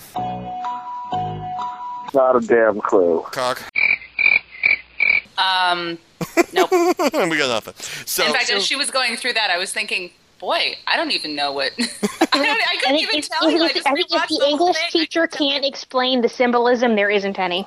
There isn't exactly. But then, but can I just tell you, there's a plot point coming up. Michael had a dream when he was on Babylon 4 of him and Jeff defending the station to the last man. I just got that like a month ago. I was I was talking to PS and it clicked in my head. So sometimes some stuff may be a little bit ambiguous until you actually think about it. So we will have to see on that. So then at the end of the episode, Sheridan will be rescued through a joint operation with the Agamemnon and the Babylon 5, and Delenn and her little scooter comes along for the argument too. And Sheridan and and the Narn are rescued. I found some references to Raven symbolisms. Raven symbolizes thought and memory, or the Celtic incarnation of the goddess of war is a raven. I have no doubt there is meaning to the Raven. I don't recall it, and I don't think it's necessary for the full enjoyment. I think it's one of those, oh, that's fun kind of things. Says in Japanese culture, the dove symbolizes war because doves were used as messengers during battles. Yeah, I, I want to give that some more thought too after we're done with this, because there's got to be more meaning to that dream than even I remember just having watched it. So at the end of the episode, we find out that Sheridan was sent. P.S. This is, I think, what you zoned through. Sheridan was sent to Babylon 5 by General Hague back in Points of Departure. Right before we go to the opening credits, General Hague says, I have a mission for you. And you find out that mission is to A, by order of the President, take command of Babylon 5, and B, I, as General Hague, want you to spy for me. And I want you to check out the staff of Babylon 5, the command staff, and I want you to tell me if these people are loyal. Not like some of the tests that we're going to see coming, but he, General Hague, has his ear to the ground. He sees things happening that he's not comfortable with. He wants to build a base of support of people he can trust,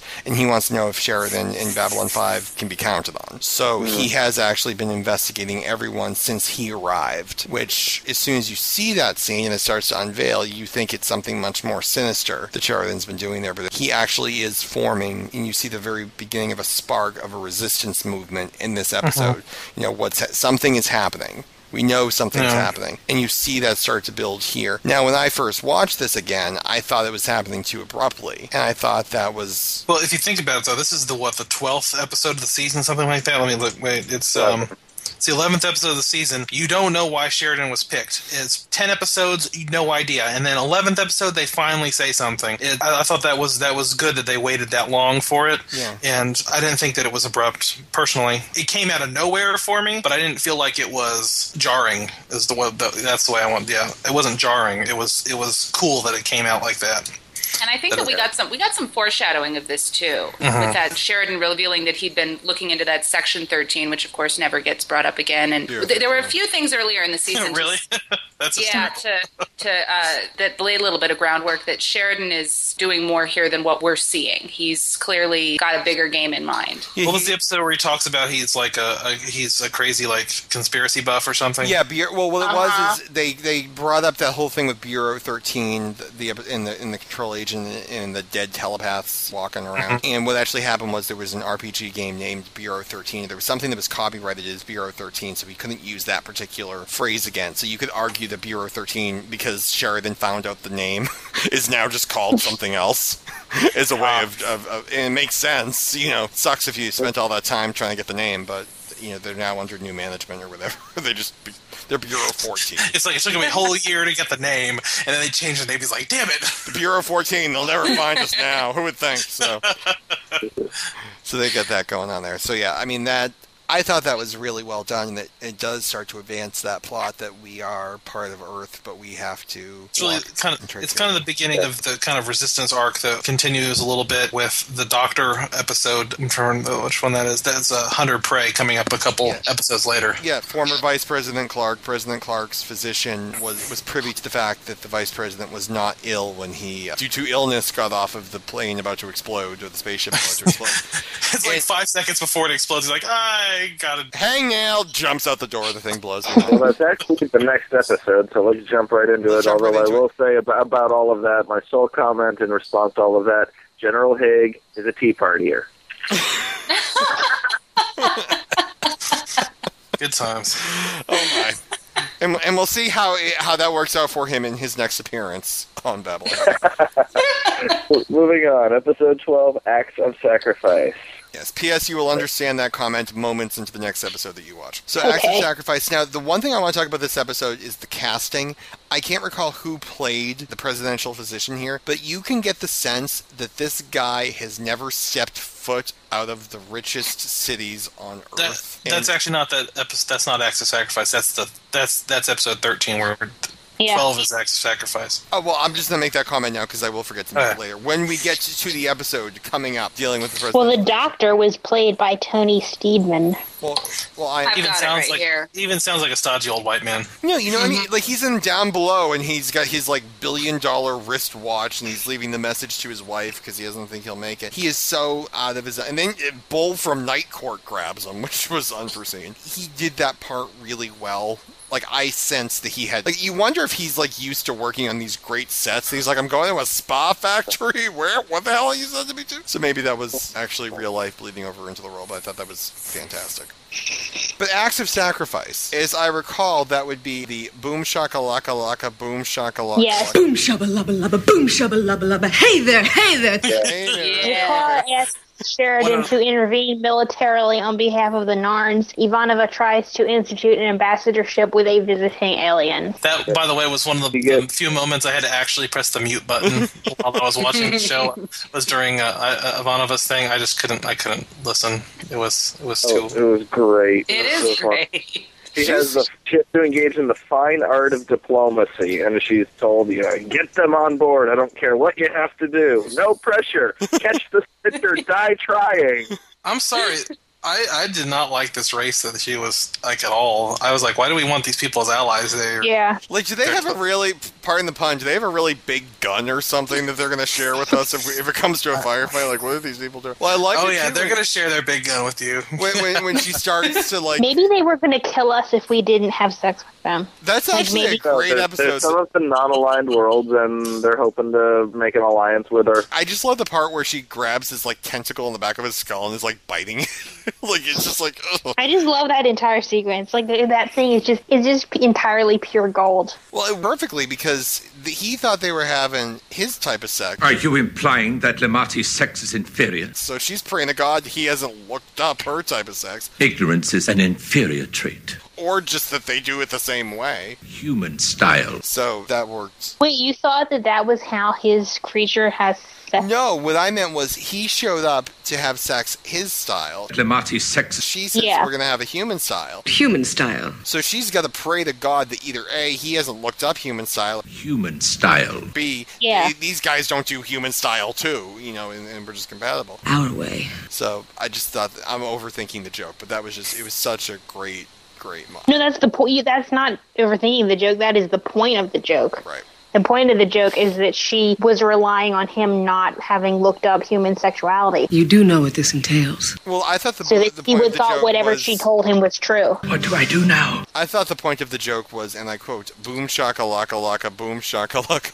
Boom shabba lubba lubba, boom shabba lubba lubba. Hey there, hey there, three bags full. You come here often? Yes, I do. Dinner shabba lubba lubba, drink shabba lubba lubba, kiss, kiss, kiss, kiss, kiss, kiss, grab!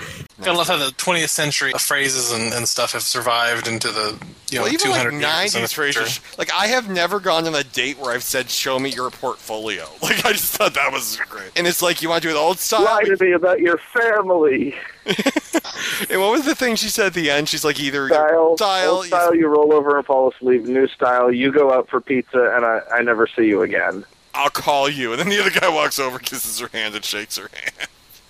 I thought, I thought you know what he you stole her underwear. did he? Yeah, Oh, the her neck. scene where she meets, he, he goes to her quarters and he's picking up her nightgown, Oh, and right. she's like, "Where's the rest of it?" Hey,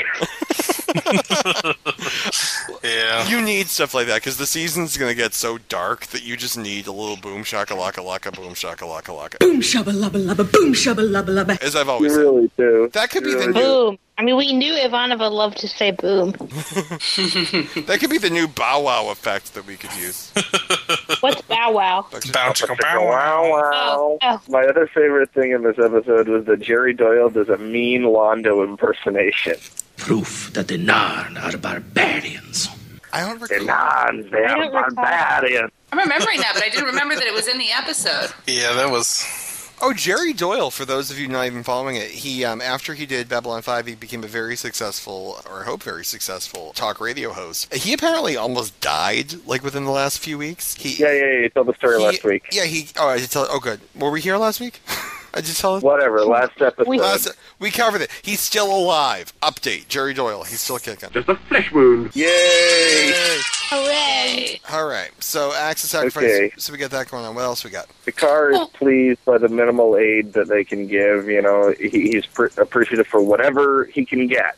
That's writing on the wall moment. That the only way his world. Picture this: the only way your world will be saved is if the Minbari and the humans intervene, and they're willing to send you potato chips and all the peanut butter you need. Ramen noodle. and ramen noodles, and and he knows that's not nearly enough, and it's not going to do anything, and he still has to say thank you, and it's just in and it was actually awkward because I'm such a great fan of the late Andreas Katsulas, but he walks out into the hallway, his crying just looked like laughter. Yeah, it did. It And- did look and, a and little I don't strange. because Mira I think it was both. Like, I think it was just so, like, he was so upset, but it was also so absurd and just like, how the hell did he get in this situation that it was funny. That's hard to I like. pull off even. I like Andreas PS's interpretation of that a lot. I think that's that's got to be it right there because that was it, it. fits it perfectly. Like it's, it's, it's like I can't believe I'm at the point where I just I am begging for peanut butter. You know, I mean, Yeah,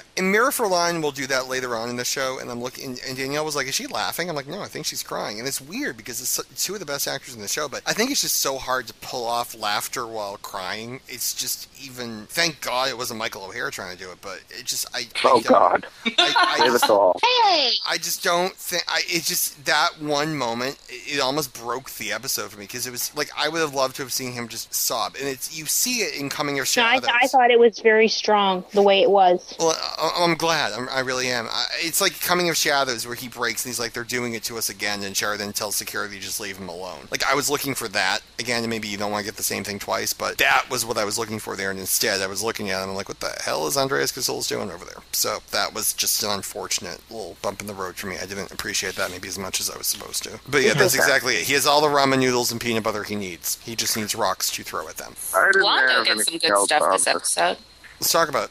it. He's seeing, I think, for the first time that there are personal repercussions to the decisions he's made. That and it's that Garibaldi won't talk to him anymore, won't be friendly with him anymore, and all he wants is to feel that you know he's still able to be forgiven, or, or, or that people will still like him. And it's this very vulnerable side of Londo that just appeals to me so much. Every time I, I rewatch the series, I like Londo more because Yeah. it, it makes him a, just a much more complex character, and moreover, it makes me as a viewer much more sympathetic to him. In, even while as we're watching, you know, G'Kar completely break down, you know, seeing the horrible situation the Narns are in, and it's Londo's fault. It's all his fault. But at the same time, he's this very flawed character who's sort of slowly coming to terms with what it was that he really did and and the fact that you know people are going to look at him differently now He- He's got almost like a reprieve, as I recall. Won't Yes. Garibaldi drink with him just for a little while? Like they have very little time. Yes, and I almost wish that they hadn't. I almost wish they hadn't done that. I think it would have been more interesting if if he'd been left alone. If if Garibaldi had said, "No, there are some things that I'm just not. I'm not going to drink with you anymore." I think that's almost. I wonder if that would be too stereotypical. You know, the fact that you know, like Yeah. Well, there's also the fact that Londo just did this very cool favor. So even though the the Centauri Republic's fortunes are rising, he himself, you know, pretty much the same guy. I mean, he'll he's still reasonable, and you can still ask him. Yeah. I mean, things out of the, the window is hard closing. I like the fa- them. I like the foreshadow. I or not the foreshadow, the foreboding that the window is closing and, and they have very little time left while they can be in these roles with each other. So yeah, I'll have a drink with you today because tomorrow we die. And it's just what you know that change is coming and you won't see Garibaldi, Londo friendship plot points going forward because things are going to change. So that I, I enjoy the use of that for of that just foreboding sense of dread. And it does. I mean, when you look at Londo in the pilot, he's this very vulnerable guy at the casino, and now you look at him in this episode after everything, and he's a vulnerable guy at the bar. Yeah. Yeah.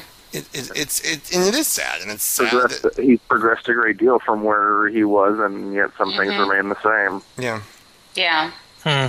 I think it, it really illustrates how far the his character has, has become more important, but also isolated. You think of the first season, how he's basically he's a joke to everybody. He's he's this he's the ambassador, yes, but he's like he's you know he's always off gambling, and he he he, he treats it himself as a joke that he's there. It's not until Signs and Portents that he, he begins to make a move towards being more important. But even then, he's still very much just a kind of a, a non-entity within his own people, and you Yeah, know, with Londo, it's all about power and choice. And when the series Yeah. begins, he has no power, but he has choices. And as his power grows, his choices dwindle. Mhm. And his, his, What I wonder is, Aaron, the other person that hasn't seen the whole thing, how sympathetic do you feel about Londo? Because I'm finding that I don't feel sympathetic for to him much at all. I felt very sympathetic towards him at the beginning, and I feel sympathy. I feel oh yeah, for him I, I mean after he's done this. I don't mean at the beginning because at the beginning I did like him. I have, I have, I wouldn't say I have sympathy for him. I would say that I pity him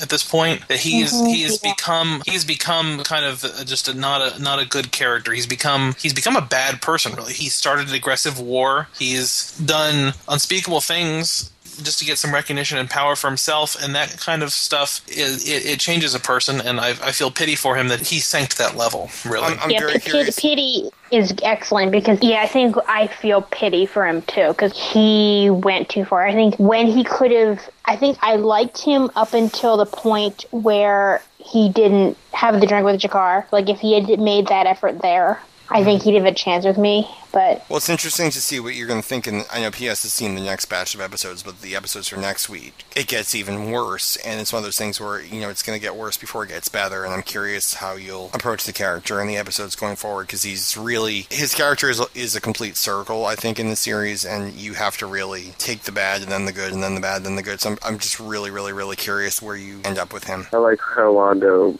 as you say, he starts having no power and he can do anything he wants to. Yeah. And then by this episode here, he his opinions carry much weight back home. There's this businessman here who's bribing him with things that are technically illegal. You know, anything you want. You know, just help me out. And he's he's really amassed not only official power but unofficial power as well. It will go to him because he can get things done. It's hard for me to even get into his character right now because I can tell you in the next batch of episodes, I really, really, really, it, it was so awkward to almost watch Londo because it was so distressing to see him. And Sure. you know that you at the same time pity the guy and, and like the character. So he's really well done, and he's probably one of the best, I think, characters in the show because he because you have that impact. P.S. can hate him, I can love him. yeah, You know, I've, I've forgotten what you're referring to in the next batch. Could you just say what episode you mean? long Twilight struggle. So um, I've already forgotten the name of the episode. So See, well done. And by the time this episode comes out, it will be long, long. Every single episode of the B5. I don't mean to spoil, but, part A, part B, part C, part D. Please refer to the script. Link attached. Well, I can understand. It's hard to it's hard to maintain. Oh yeah, I I know what you're talking about, Ryan. Sorry. Yeah. It's, it's hard to maintain spoiler freeness when you have when it's so arc based because you want to Mhm. comment on the next part of the arc as much as you can. Yeah, and- I, I don't mind the vague stuff, really. I mean, this would have mean meant meant meant nothing to anybody who hadn't seen it. He just gave me the title of the episode so that I knew what he meant.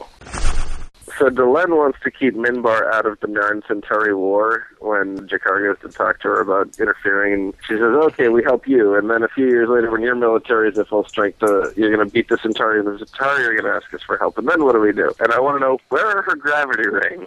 Yes. Yes.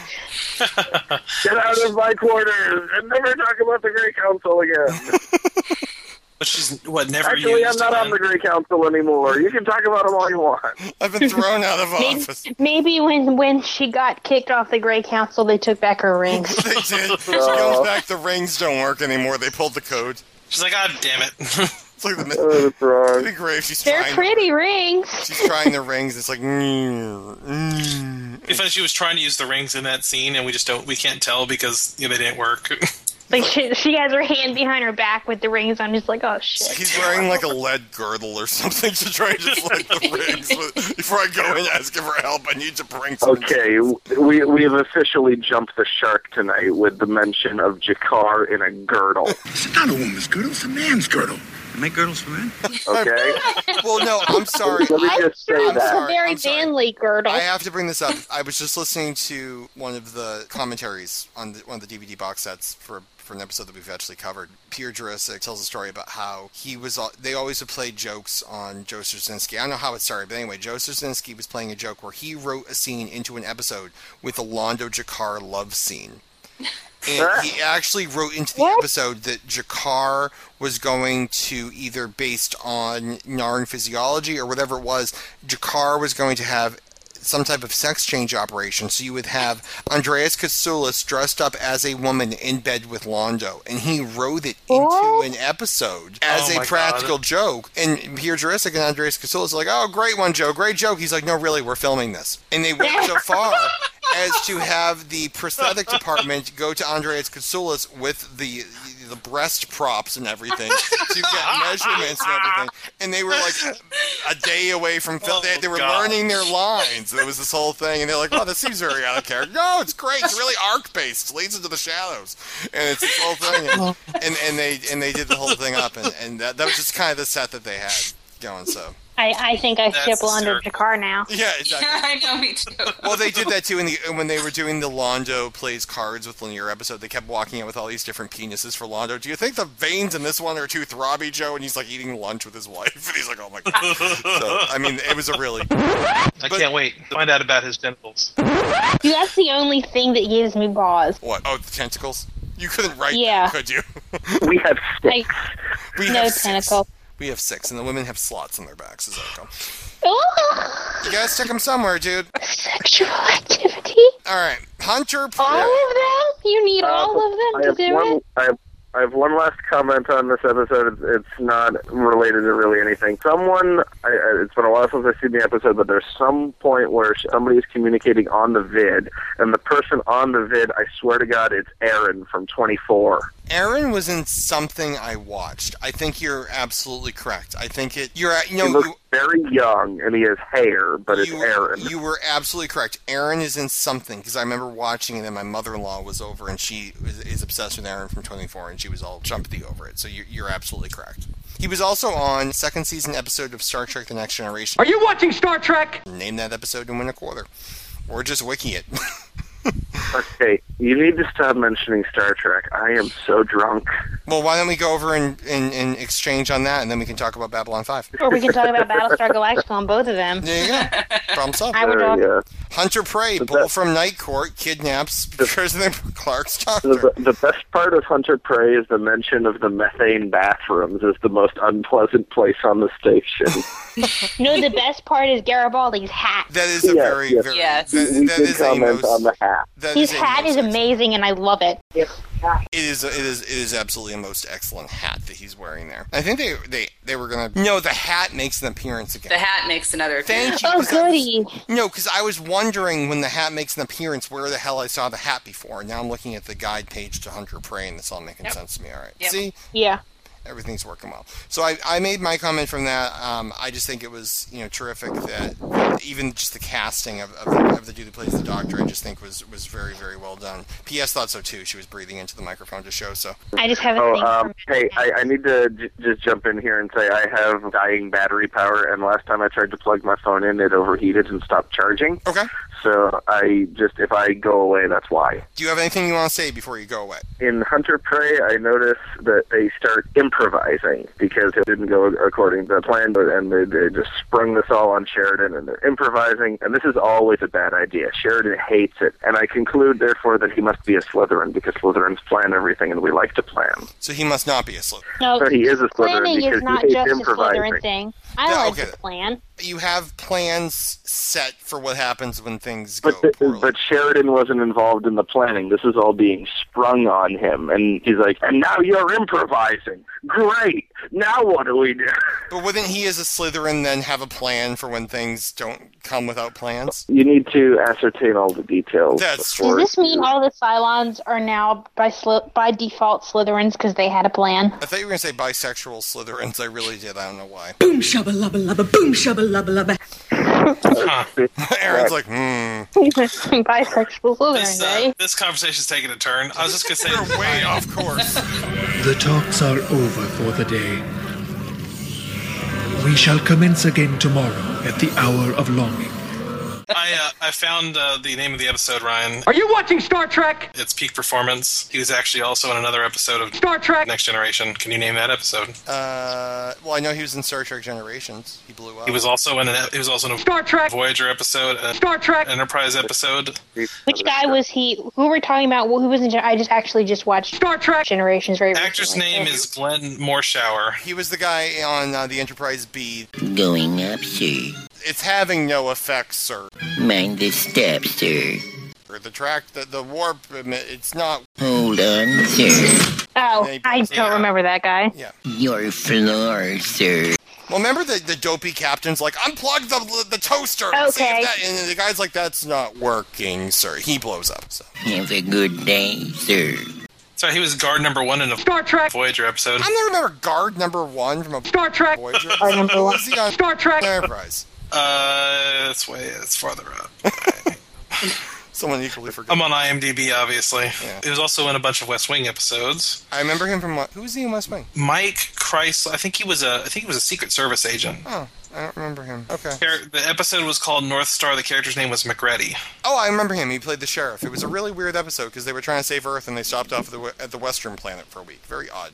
It's not like Hmm. they had to refuel on Western crap. For a second, I thought you were talking about West Wing. Yeah, yeah, Like- exactly. They stopped off in the Western town from the White House. Service agents. There was one here in this episode looking for the doctor. Now, the interesting thing about this episode, I love the part where they have. um, Oh no! not Right, down sorry, below- yeah, sorry. The West Wing character. He was he was like a he was a, a Situation Room guy. That's who he was. He wasn't a, he wasn't a, a secret. He, Oh, I okay. Yeah, I remember him. Okay. Yeah, he was in the he was in those those kind of situations a lot. Sorry, sorry to interrupt. I think he was in the episode where we invaded Canada, as I recall. He was in, Don't apologize for interrupting Ryan.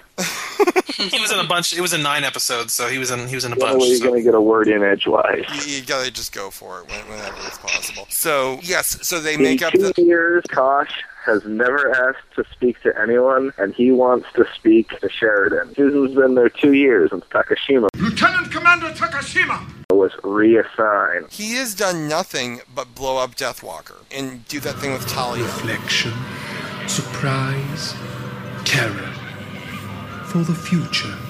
Hire her for a job for a couple days. He has done absolutely With the VCR. with the VCR. He has done absolutely nothing since he's arrived in the station. What I was going to say was I love the fact that when the Secret Service agents came on the station looking for the doctor, Sheridan and Ivanova made up the fact that he could be downtown, which is, Yes. which is like Downtown. basically behind the air conditioners was basically down, and they had to, like, Downtown. You know how many pressure doors they're going to have to go through? 48.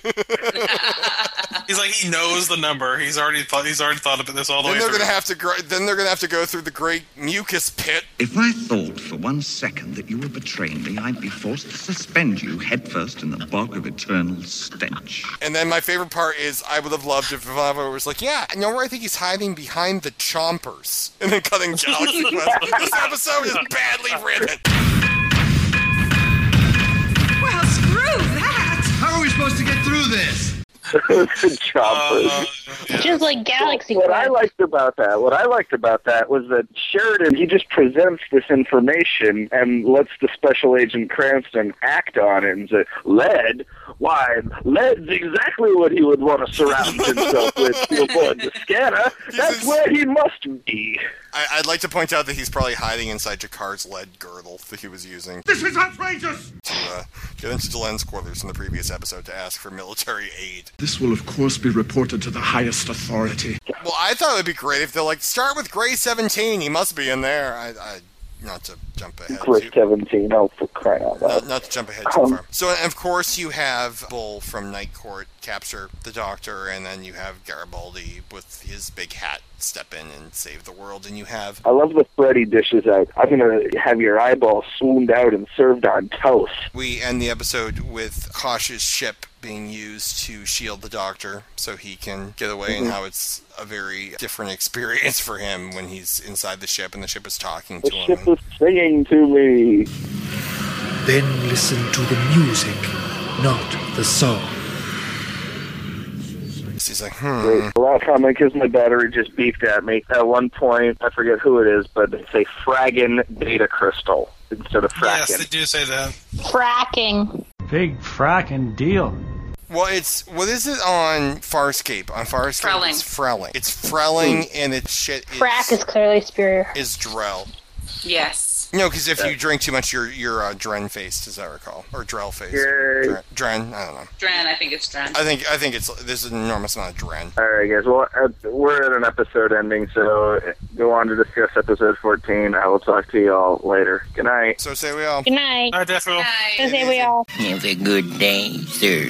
So we got three episodes left to go. We've got There All the Honor Lies, and now for a word in, in the Shadow of Z'ha'dum. There All the Honor Lies is the most obvious, I think, setup, if I recall, for a um, that's the Minbari warrior kills himself. Yeah. Or, or Yeah. tries to frame uh, Sheridan. Obviously, the gun's laying on the ground. You can't trace the coding on the gun. No, is that correct? Was Yeah. It? Yeah. There, yeah, there was no serial number on the gun, so you can't trace the gun, and you have the eyewitness of the, of the Minbari and so forth, and you have that great payoff from the prior episode, from the poker game from last season, where Londo knows damn well that Minbari can lie to protect another. Mhm. And I think Lennier does an awesome job in this episode. I love when Zach Allen is pursuing the Minbari and Lennier walks behind him. He's like, "Oh, yuck," and, and Zach just goes down like a bunch of bricks. Um, I thought that I thought that was very well, and obviously, I love Lennier. yeah, and, and he- he's like, "Hello, grasshopper," and just the way the episode ends, the fact that Lennier would take the fall for it and betray, shame the house. This is this is definitely Lennier's biggest episode to date. Is this where I had changed my Skype status to Lennier as a mofo? I believe it was. Yes. I believe I believe it was right around here. I think it's just a fa- it's a very quiet episode. It brings back the whole Star Killer thing. It shows that Sheridan will not be trusted anymore, even if he gets off this, and he would have to be replaced. And that Delenn really doesn't do anything to help him. It's not a massive plot episode, but and I forget if this is actually the episode. It may have been this episode or the prior one where Sheridan is walking with Garibaldi. Garibaldi sees a ranger walking right by him. I remember Jerry Doyle looks over at the ranger as as Sheridan's talking, and then looks right back. You know, so obviously Sheridan didn't know what it was, but Garibaldi knows the rangers are on the station. I love that little bit of foreshadowing right there. Mhm. I forget which episode that was directly in. I just I love the bit with the uh, the the Babylon Five merchandise. Yeah. The whole and the whole thing, j- just based on some interviews that I've read, is that Peter David's wife made the Babylon Five bear, the Bear Burlon f- Five bear For Joe for Straczynski. Joe Straczynski, and he was JS. like hated it. He was so offended by it that he wrote this whole subplot, and it was just so he could throw the bear out the airlock. No, I remember two stories from that. There was a cancer patient who loved the show who was very near death, and remember, like her last big laugh was that last scene where the bear scrapes up against the windshield of the of the Star Fury. And the other bit was that Peter David, who writes a lot of the um, the, the post series novels, as I recall, uh, those trilogies post series, was doing a show on Nickelodeon called Space Cases at the time, and he wrote in an alien called like the Straczynskyites, or whatever. and they had this little war words going back and forth between them for a long time, and, and based on that. So yeah, that, that was actually the J.S. Bear, John Sheridan Bear. I just love Londo coming out of the, the elevator by Ivanova and Sheridan with his little doll there. Can we talk? like he's just so pissed because the dolls are not anatomically Anatomically correct. Cause he's fully functional and anatomically correct. I just thought that was awesome. He's like a Ken doll or something. Exactly. And he's like Uh. standing there. He's like, you know, he's like, so you feel like you've been cast in a bad light. I was telling Ryan earlier this whole that whole subplot reminded me of the, the scene from Spaceballs. I don't know if you've both if everybody else has watched Spaceballs, but there's the scene where they have merchandising. Merchandising, merchandising, where the real money from the movie is made. And they have the they open up the, the, the Spaceballs gift store. and Walk this way, take a look. We put the picture's name on everything. Spaceballs the t-shirt. Spaceballs the coloring book. Spaceballs the lunchbox. Spaceballs the breakfast cereal, and it's like all this all this crap. Spaceballs the flamethrower. That kids love this one. Well, I thought it had to be some type of crack at Star Trek conventions too. The fact that there's Yeah. all different. Ma- and I love the fact that they had the, they had the uh, Drazi and the human mask and the human and the Drazi mask. And like, Yeah. it's Yes. twenty percent off. And I want this thing shut down by morning. I want it gone. I want it off because I love. See, I thought Yeah. I, I thought it was funny, but then again, I buy all this crap too. Exactly. I have a Saul doll. She does. Well, see, I'm so confused. She has Bill her- doll. She has her Saul doll or Bill doll. She ha- uh, uh, that could have gone badly. She has her Saul doll. She has her Bill doll. She has her iPhone named Saul. She's like, Saul's hungry. I'm like, plug him in. The other one. I don't know what to do with that. It's- We've got all The plastic one doesn't get hungry, You should Ryan. name your dog Saul. That would that would be even more confusing. Exactly. I don't like dogs. It's like Jules from the uh, Jules who used to be on the Poufwa forum. She she thought she was done having kids and she didn't have a girl, so she named her new dog Maggie. And then she got pregnant and had a girl, and she named her daughter Maggie. She's like, so I technically named my youngest, my only daughter after my dog, but it was this whole thing. Hey, there's, there's, it's okay to be named after the dog if the dog has a cool name. That's exactly Fido. I don't know. Sometimes. Yeah, if the dog has a people name, it's fine, but not if the dog has a dog name. Oh, and It doesn't have to necessarily be a people name, but like Indiana, for example. I was just thinking Indiana Jones. Exactly. Did anyone catch in this episode the unique casting choice of Sheridan's lawyer? I, No. Where did I recognize her from? Sheridan's lawyer is Natoth without makeup. Oh, Because, uh, the actress, that's interesting. Because the actress who plays Natoth from season one doesn't return for season two. She's recast, and the new actress just doesn't work, so they drop the character. So they bring back the actress twice. They're able to bring her back here, and then she'll be back again later on in a different role than Sheridan's lawyer, obviously. But I think she had some severe claustrophobia issues wearing the mask all the time, or there was there was something with the with the mask. She just couldn't handle it, so they brought her back as a lawyer. It's hard with all that the, the prosthetics and stuff. It's and the I feel bad for yeah. I feel people I feel people for, feel bad for people like Armin Shimerman or Andreas Katsulas in this one who has to wear that every day. I feel bad when you have one when you have one line. years. When you have one line, there was an episode. Yeah, what about all these aliens in the background? There was an episode Like of they're just walking down the street. where Neelix had one line in the whole episode. I'm like, that took him 18 hours to get ready to say that one line. Like, yeah.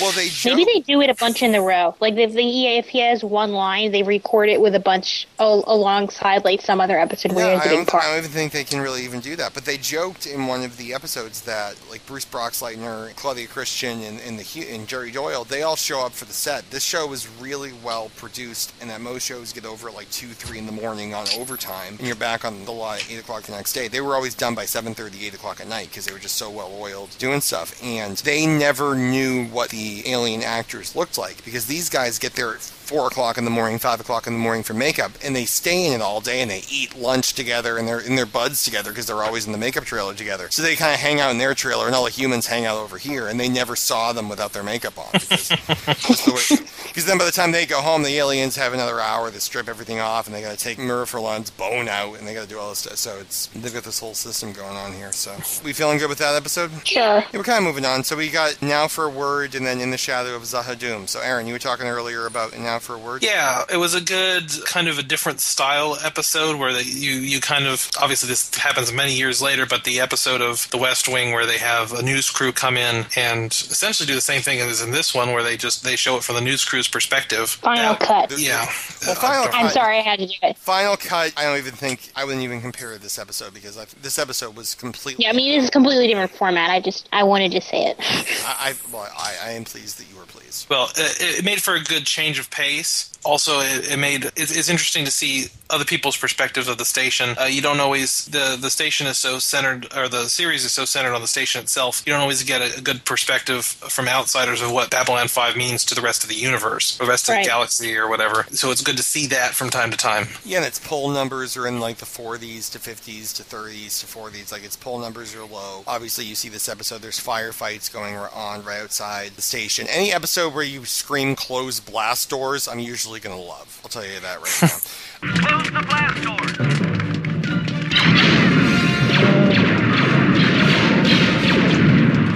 but you also have the fact that this, we're a race of people who were almost wiped out because we got involved in, in a firefight we weren't ready for. Yeah. And now we have ourselves putting this station with our flag on it right between two warring parties. A lot of people are going to be very uncomfortable with that. So I think that was really great. I love the fact that we find out little tidbits like former Senator Hidoshi from season one is now out of office. You know, just the little bits of follow up. You know, Sheridan giving the speech or giving the um, making the statement that we couldn't hold our own against the Minbari. Well, we did win.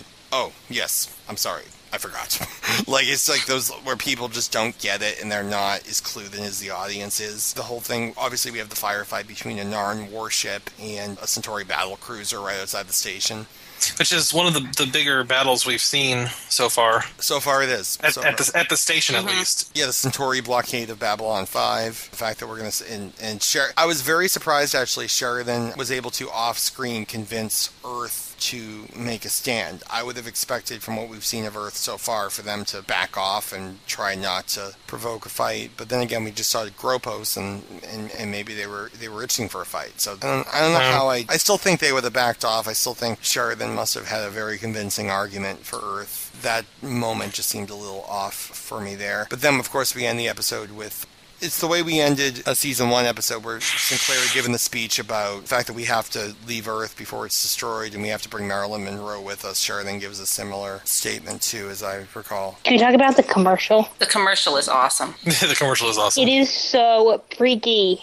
The commercial couldn't be aired, I think, in Germany, right? Because of the little flash across the screen. It like violated the. Uh, What was the flash? there was a fl- Well, no, it says here. It says, and I'm looking on the Lurker's Guide page. It says that he had to make it longer, a longer flash, because if he had made it shorter, then it would have been illegal because it would have really been a subliminal message. It was Like- actually too long because you could obviously see it. There's a flash across Right, the because screen. you're supposed. I mean, it says the FCC considers subliminal message to be two frames per second, so they had to make make it four.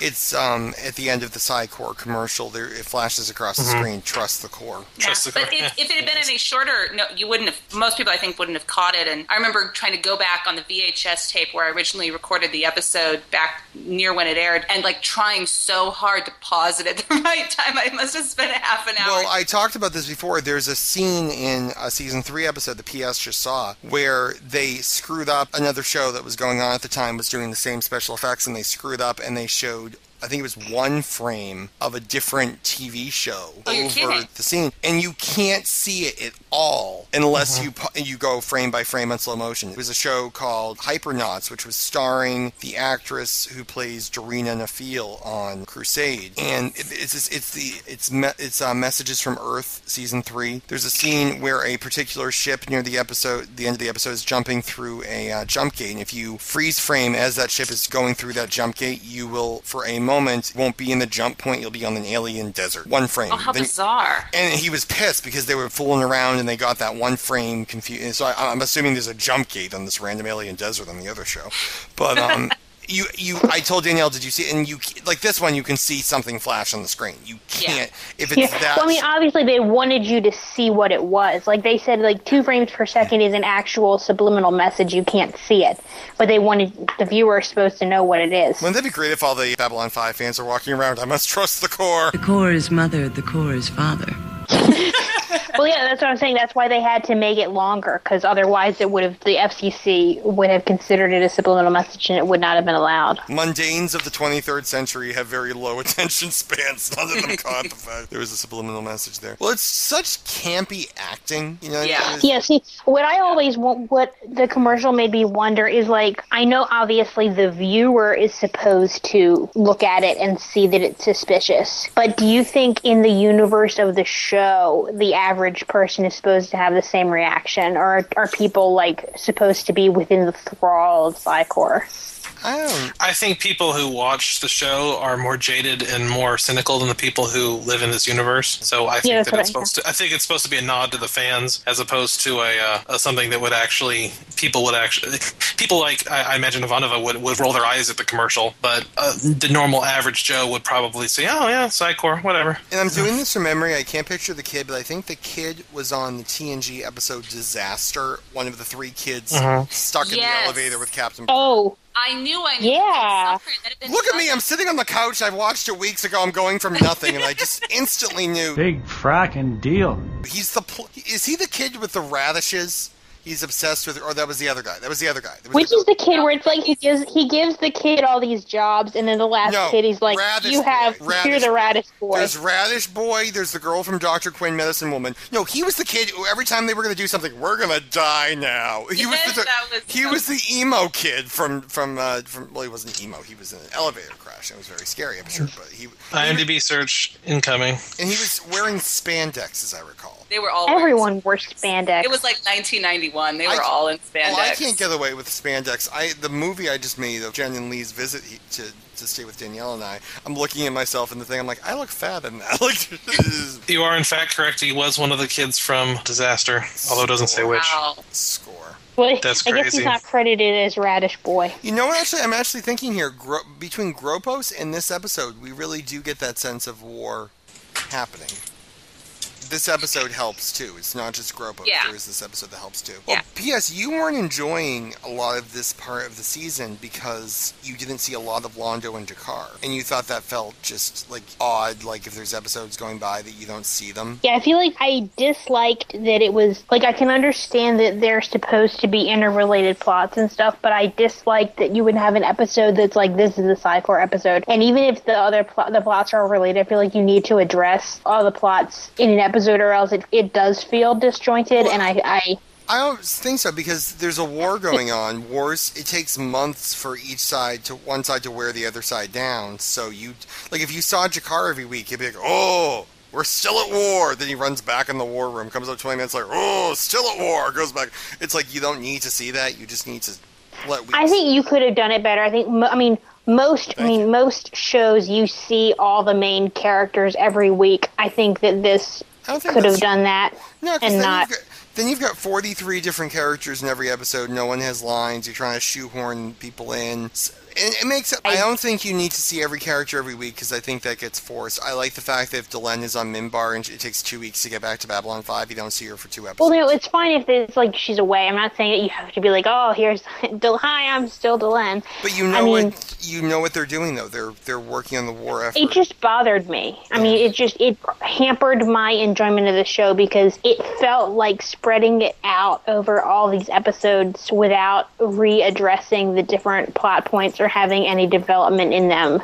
War takes a long time, and I think that if you have to have, you know, war's still going badly. Check back in next week. War's still going badly. You need Well, then I think they should have had like some sort of plot development or something. Like I just But you don't. But you can't. But th- that I think then you lose the realism of it. If you have, you know, between one week and the next, a major, major, major plot point happen, it it doesn't make sense because if it takes Delenn a week and a half to get back from Minbar, you're not going to have, you know, the, the entire war be over in a week, and then you're going to be rushing things. I like the fact that it takes place over a longer period of time, and if the show is to be true to the universe, two weeks of war activity needs two episodes. Mm-hmm. yeah. I mean, you, you're certainly you're certainly welcome to like it. I'm just saying this is where the show lost me. Yeah, I think I think the reason that it doesn't bother me because that it, it would bother me much more if this was happening a little bit later in the series is because we're still building up to a lot of the main action. The the you know the war is not underway. It's not in full swing yet. And Yeah. so for it to be featured in every single episode would make it feel like it was being fought much more intensely than I think we're supposed to think it is right now. And that, I don't know, for, for me, I like not having that constant reminder of just one plot point per episode. I want, I want to mm-hmm. spread it out because I want to appreciate the scope of it maybe a little bit more. And also speaking from, the, you know, having seen the rest of it is, I know, I know that's coming. I know more is coming. And it, I just think it would feel so awkward because I always, you know, comment the fact that exposition just annoys me sometimes. You know, every week, like you, episode one, you know, you, you have Sheridan and Ivanova in the hallway. How's that war going? Oh, I heard this. Next episode, you know, G'Kar walking around the background just shaking his head. Like it, it would just seem kind of forced because in most shows you could do three months later and you could say, you know, the war's been going you know poorly for one side or the other. I just think it's hard to have a show that takes place almost in real time and, and, and show that. I think it, it's hard to do it, but I think it's doable. And I think if they had made some effort, probably would have been more interested. Fair, fair enough. I will stick with my original point where I think that when you put 100% of the Babylon 5 fans in a room and you say everyone who likes this over here, everyone who likes the the opposite over there, I think there's always going to be like one third, like one quarter to one third who's in the minority but very strong in their views. I think I think you're part of that one third to one. Yeah, I yeah I mm-hmm. I don't care that I'm in the minority. I just Which is what I fine. think. I No, just and there's nothing wrong with being in the minority. yeah. I, Yeah, no, that's very true. Yeah, I just think that's where you kind of fall like you were you were like the one guy who was like camping out begging Michael O'Hare to come back and, and, and fix the, which I thought was. All right, in the shadow. Unless we're we have anything left, in the shadow of Z'ha'dum. Which I think my this might be one of my this might be my favorite episode so far. Actually, now uh, thinking about it more, if if for just two things, one of which is early in the episode when Vir is speaking with Morden, and he he says the line about how the what what he wants from Morden is for him to have his head on a pike and for him to just wave up at him, and ca- he's like, "Can you do- can you do that for me, please, Mister Morden?" And he just and he just gives him that same smile that he gives everybody, and it's like, "Go go Vir, Vir." Had a, that was a great line. He has Very, ano- is wonderful. Vir has another line similar coming up at some point, which is not nearly as memorable. And I love it as he leaves, he turns and waves to Mister. He does the same waving. He's like, I The am other thing so I- unimpressed. Yeah. The the other great things about this episode, I love the, the reference to 1984, but the Night Watchman guy being from the, the Ministry of Peace, and he even calls it Minipax. That I was I was like, that's that's so perfect. 1984, by the way, for me is one of my favorite books of all time. You were gonna love the episodes to come up. Into the point probably where PS Excellent. because you you Excellent. get you get into now President Clark what is he putting together on Earth? And you see ministries of peace ministries of truth a lot of you know the Ministry of Love. yeah all you need is love. But you, you see strong changes to Earth and now you have our characters forming almost a resistance mm-hmm. investigatory investigation cell towards what's happening on Earth, and you see all these uncomfortable changes coming around the pike. I forget if this is the episode where Sheridan tells the story about World War II, It is. where they broke the code, and do you let? I also wanted to mention that one too because Yeah. I, I love that kind of history and uh, those kind of historical references. And I, I did love that. What's his face is like, yeah, I just kind of fell asleep in history. Yeah, exactly. And you have Garibaldi resign over the fact that Morden is being Yep. held because we don't Mhm. do that, and, and rules count for something, and due process Yeah. counts, and just the fact that Mr. Morden is supposed to be dead Yep. because we've Yeah, had, that's very interesting. Makes sense. that His Yes, name is even so unimpressed. By Oh my god! What? Oh my god! What? I just I, oh my god! What? I just had a big revelation. Now, obviously, as I said last time, I really believe that the Anna Sheridan role was supposed to originally be Catherine Sakai. So picture Jeff finding out that Catherine is, or Catherine, possibly alive. well, possibly, Catherine had been killed and possibly now alive. yes, or the fact that Catherine was on the ship. Catherine died, but this guy lived. Why did she die and he live, and, and, and all the various, Mhm. and all the various stuff there, and the fact that Delenn is desperate for Mr. Morden to be released, and so he will explain everything. Now, P.S. Once P.S. watched this episode, I was so excited. I'm like, P.S. What do you think of the big reveal? Thousands of years ago, before the dawn of man as we knew him, She's like, I don't remember a big reveal. thousands of years ago, the ice had made the globe innavigable. So I'm like, I don't think you're really clicking with this part of the show. Well, this is going to take a long time, so you may want to get some snacks. Aaron, what do you think of the whole Delenn Kosh? The big reveal of the first ones. Um, it was another exposition-heavy segment. Uh, A thousand years ago. Thousands of years ago. and And it's like for millions of years they did this, and you're like, okay, tick tock, tick tock. You still haven't explained why the pool is filled with elf blood. I mean, told you earlier. It was the great circuiting. You didn't mention no great circuiting. Oh, I didn't?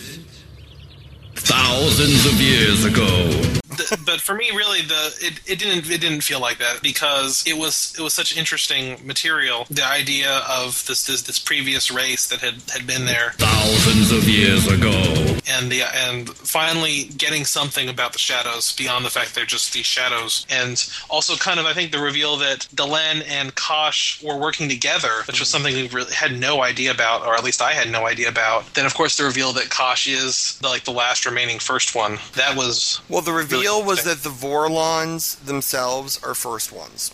Oh, okay, that's what it was. I thought it was that Kosh himself was the last first one. The Vorlons themselves are first ones. The Shadows are first ones. I am a robot. And we've actually seen the first ones once before. Mm-hmm. If you can guess when that was, Thousands of years ago. I'll confirm it, and you'll find out it's confirmed on screen in season three. But you have seen the first ones once before. Seeing the, do I am I supposed to know this at this point? Because I have no idea. Yes. In, in season one? You saw the first ones very briefly, let's say about five seconds. Wow. In season one. You, you did see the first one. Oh, What? oh. Oh, it was the episode with the uh, where they're they're at the the one planet and um, is that Ivanova that was there? Catherine. Catherine. Catherine. Yeah, and they, they Catherine's shot at her, and the Narn came along. Well, yeah. they didn't shoot at her. It jumped in front of her ship and jumped away in like the wake of Oh, yeah. whatever damaged her. Th- th- those were first ones that you saw um, at Sigma. That's Sig- yeah. That would have been you, you could have said that was that was what it was, and that would have made sense. well, there's an Uh, episode coming up where you see them again. You're like, oh, I remember you. Sorry, well, unless you. Okay. Well, I, Well, when I, I when I saw them again, I forgot. But now, when you say that they were there before, I remember. Yep, so that was all planned. So obviously, all of this has happened before, and all of this will happen again. Thousands of years ago. And you do get a lot of that. you like Thank that? you, Ryan. You're Thank welcome. you, Well done. Ryan. You're welcome. Well done. And so the fact that you know there have been multiple Shadow Wars. Thousands of years ago. They're trying to most recent was what a thousand years before. Thousands of years ago. one thousand years before. Thousands of years ago. before you. And like one ten thousand years before, something like that. Thousands of years ago.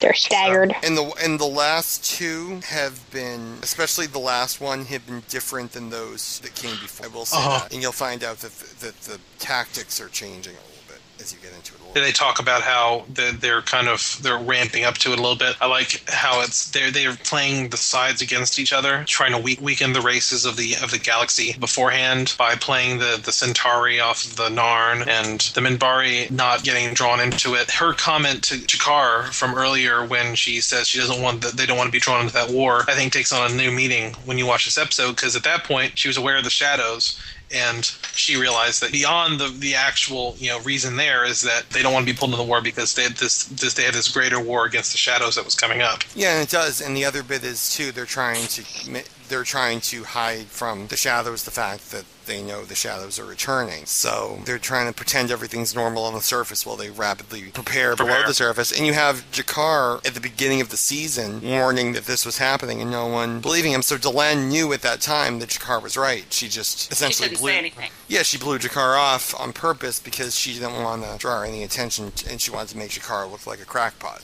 Mhm. Which obviously now look where G'Kar is as a Mhm. result of that decision. So something that will certainly be brought back. So do He's you have, at a, he's definitely at a low point of his character at this at this point. now, do you have any theories what else may be happening behind the scenes that hasn't been revealed to the audience yet? Do you have any thoughts on where the show might be going? Or? Well, I'm kind of been mini spoiled about the Night Watch that it becomes a bigger thing, but I was already thinking that it was going to become a bigger thing while I was watching this episode. Hopefully, a more continuation of the the kind of the Earth plot line, the the President Clark stuff. I thought it was interesting that this is like one of those turning point episode a little bit, mm-hmm. and so much of this episode is just Sheridan just single-mindedly just in a rage against Morden because he survived and Anna did not. And it's interesting that this episode that's that's so important is just so much about this this one these two people in a room essentially. It's certainly something that would have powered the Jeff character if he was there, because Jeff obviously would have been, I'm assuming, leading the Rangers while also interacting with this whole plot point about his dead lover and, and how Morden work into this all. And it would have been this very, very, very powerful character. I like the fact fact that Sheridan's major backstory is his dead wife. And now you find out after having met Morden all these times. Oh, by the way, he was on the ship too. Yeah, it's like the, the reveal that Morden had been on the ship was is to me almost as big as the reveal that the there were these first ones I am a robot. because it's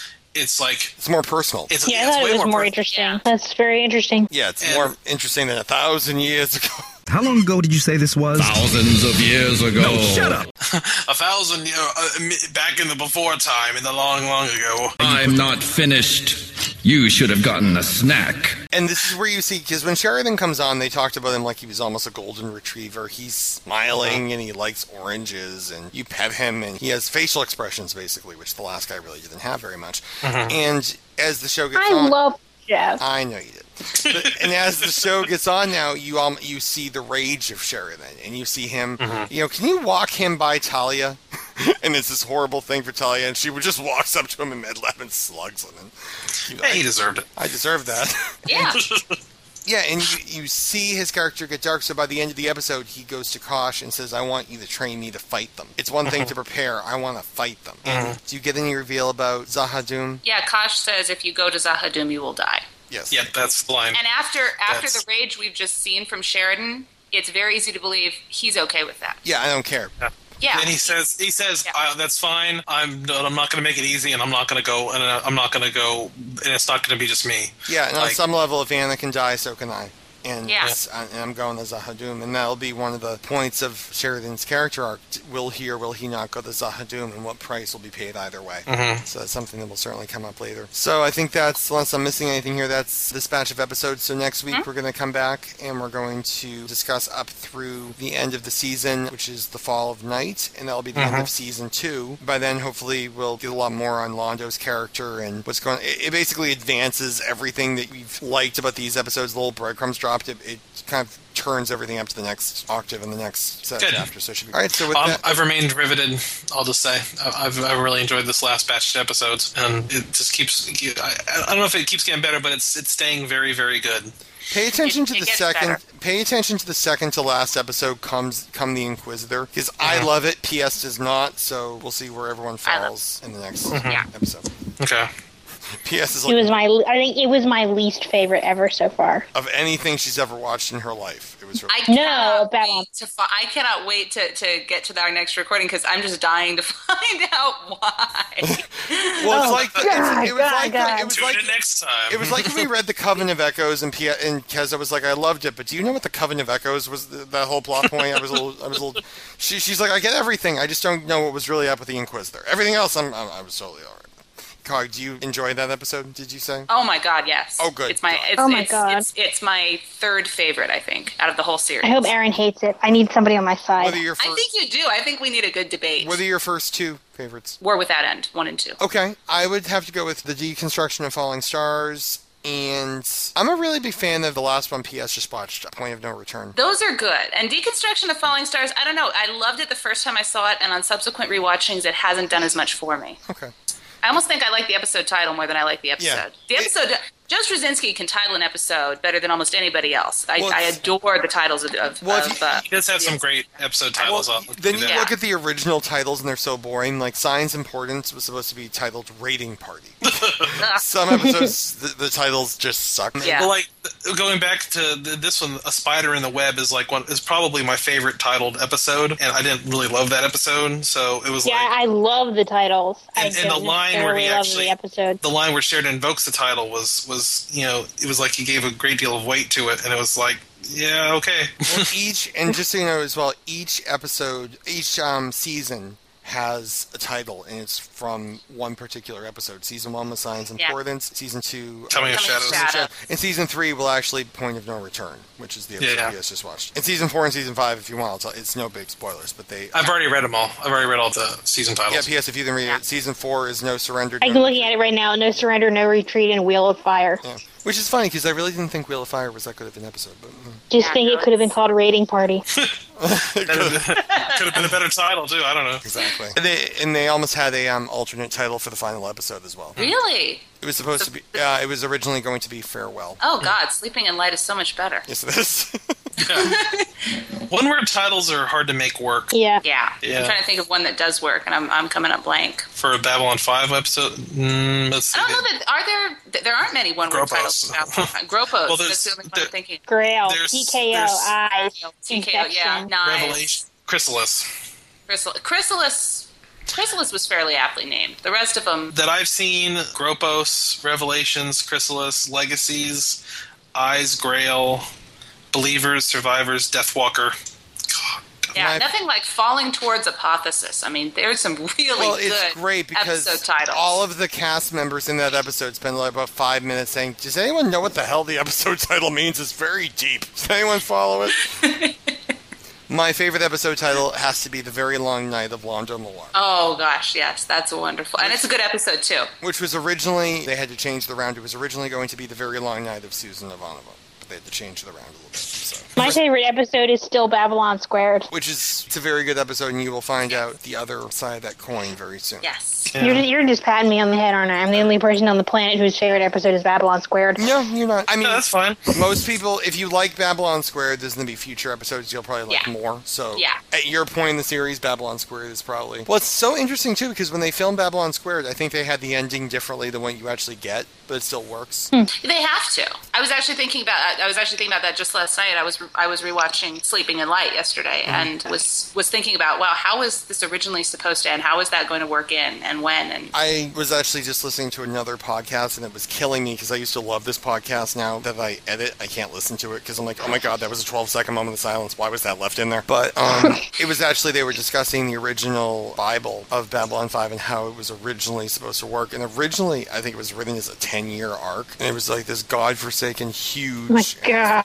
And what they were discussing I would was- not have made it. what they were discussing was how much of the first season was written with that in mind, so that when you look at an episode like Babylon Squared, was it meant to be the way we got it, or was it meant to be chapter one of ten? Wow. So it's it's interesting to Hmm. think about. I'm wondering how much filler we would have gotten with Oh my God, ten seasons. I think there's too much with five. It's like Stargate SG One; it would have been about the same length. It would have been well, it would have been a five-year show and then a five-year sequel Yeah. to tell the same story.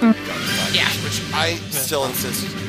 Well, it's like like originally Star Wars was supposed to be nine movies, and after five, Lucas rewrote it so that movies essentially six through nine were all movie six. You know, the original the original ending of movie nine would have been the destruction of the second Death Star. So how Oh, are you serious? Because? I, I always thought that the that seven through nine would have been after Return of the Jedi. Like I was No. picturing that the um you know like that all these novels were what the seven through nine would have been. Jeez. Well, the, some of the novels are great, by the way. The, the, Oh yeah, they are. Yeah. And speaking of novels, by the way, Peter David. I don't know if you've ever read the Peter any of the Peter David novels. All of them, Ryan, I think. but he has he has great. No, I was but I'm specifically referring to his Star Trek novels. He has great Star Trek novels too. I've read a few of them. Which Yes. ones has he written? I know I. He wrote Imzadi and Uh-huh. oh crap, which one's else? Oh, I haven't read It's been Imzadi so in the long. longest time. It's been so so long. My mom threw out all of my Star Trek books when I went to college. Oh my god. Well, he wrote. I was so mad. Did he write all three trilogies for B5? Uh, I believe so. P.S. When, once you get to, I think, War Without End, which for you is like maybe five or six episodes, you can actually read it's a canon Babylon 5. See, he wrote Legions of Fire books one, two, and three. Uh, some of the movie novelizations. I think that's it for that. There's one For- coming out. It was, it was written by JMS's wife, and it tells the stories of seasons two and three and beyond from Sinclair's perspective. He, uh, for Next Generation, he wrote my favorite. Star- I haven't read it, but you shouldn't read it until you watch at least like four or five more episodes. But it's canon. Oh, Jeff. he wrote Q squared, by the way. Yeah, I do. Peter David. Yeah, that's a good one. He, he has uh, he has uh, actually uh, the whole series of Imzadi books and several Q books as well, and some other stuff. And a bu- he had that whole New Frontier series that he wrote as well, which Yeah, I have a bunch of it. those. I haven't read those, but I have a bunch of them. I read that. I, I did read that originally because originally it was number one from the original series, Robin Lefler's mother or something like that. Mm, interesting. There- was some whole plot point in that. So I, I never knew he was a writer for Babylon 5. That was interesting to me. And of course, DC Fontana, who also has connections to Star Trek. There's a lot of incestuousness between these two fandoms I've, I've discovered. There's like so many, obviously, so many of the actors. I mean, Walter Koenig, uh, right at the top of the list, of course. Uh, I like the Bester episode, by the way. I never, we never, I wasn't on that podcast, but I did enjoy the the Bester episode when I watched it. He's really good. Daniel Dae Kim from Lost. Yep.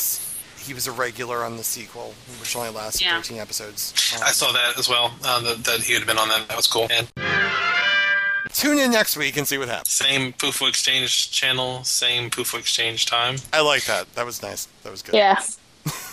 P.S. is like, bye. All right, have a good night, everybody. Good night. Bye.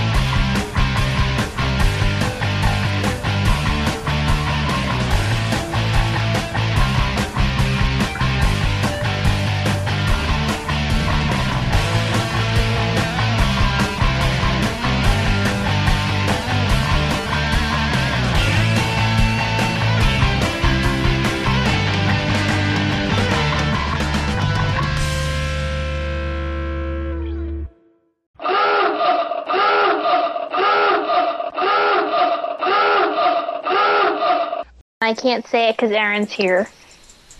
I can put the headset down for 30 seconds if you want to say it. Something clicked. Okay, yeah, put the headset down for 30 seconds and I'll All right, talk. starting now. Okay, Morden is just like Jack the Ripper. The shadows pick up people just like the Vorlons do.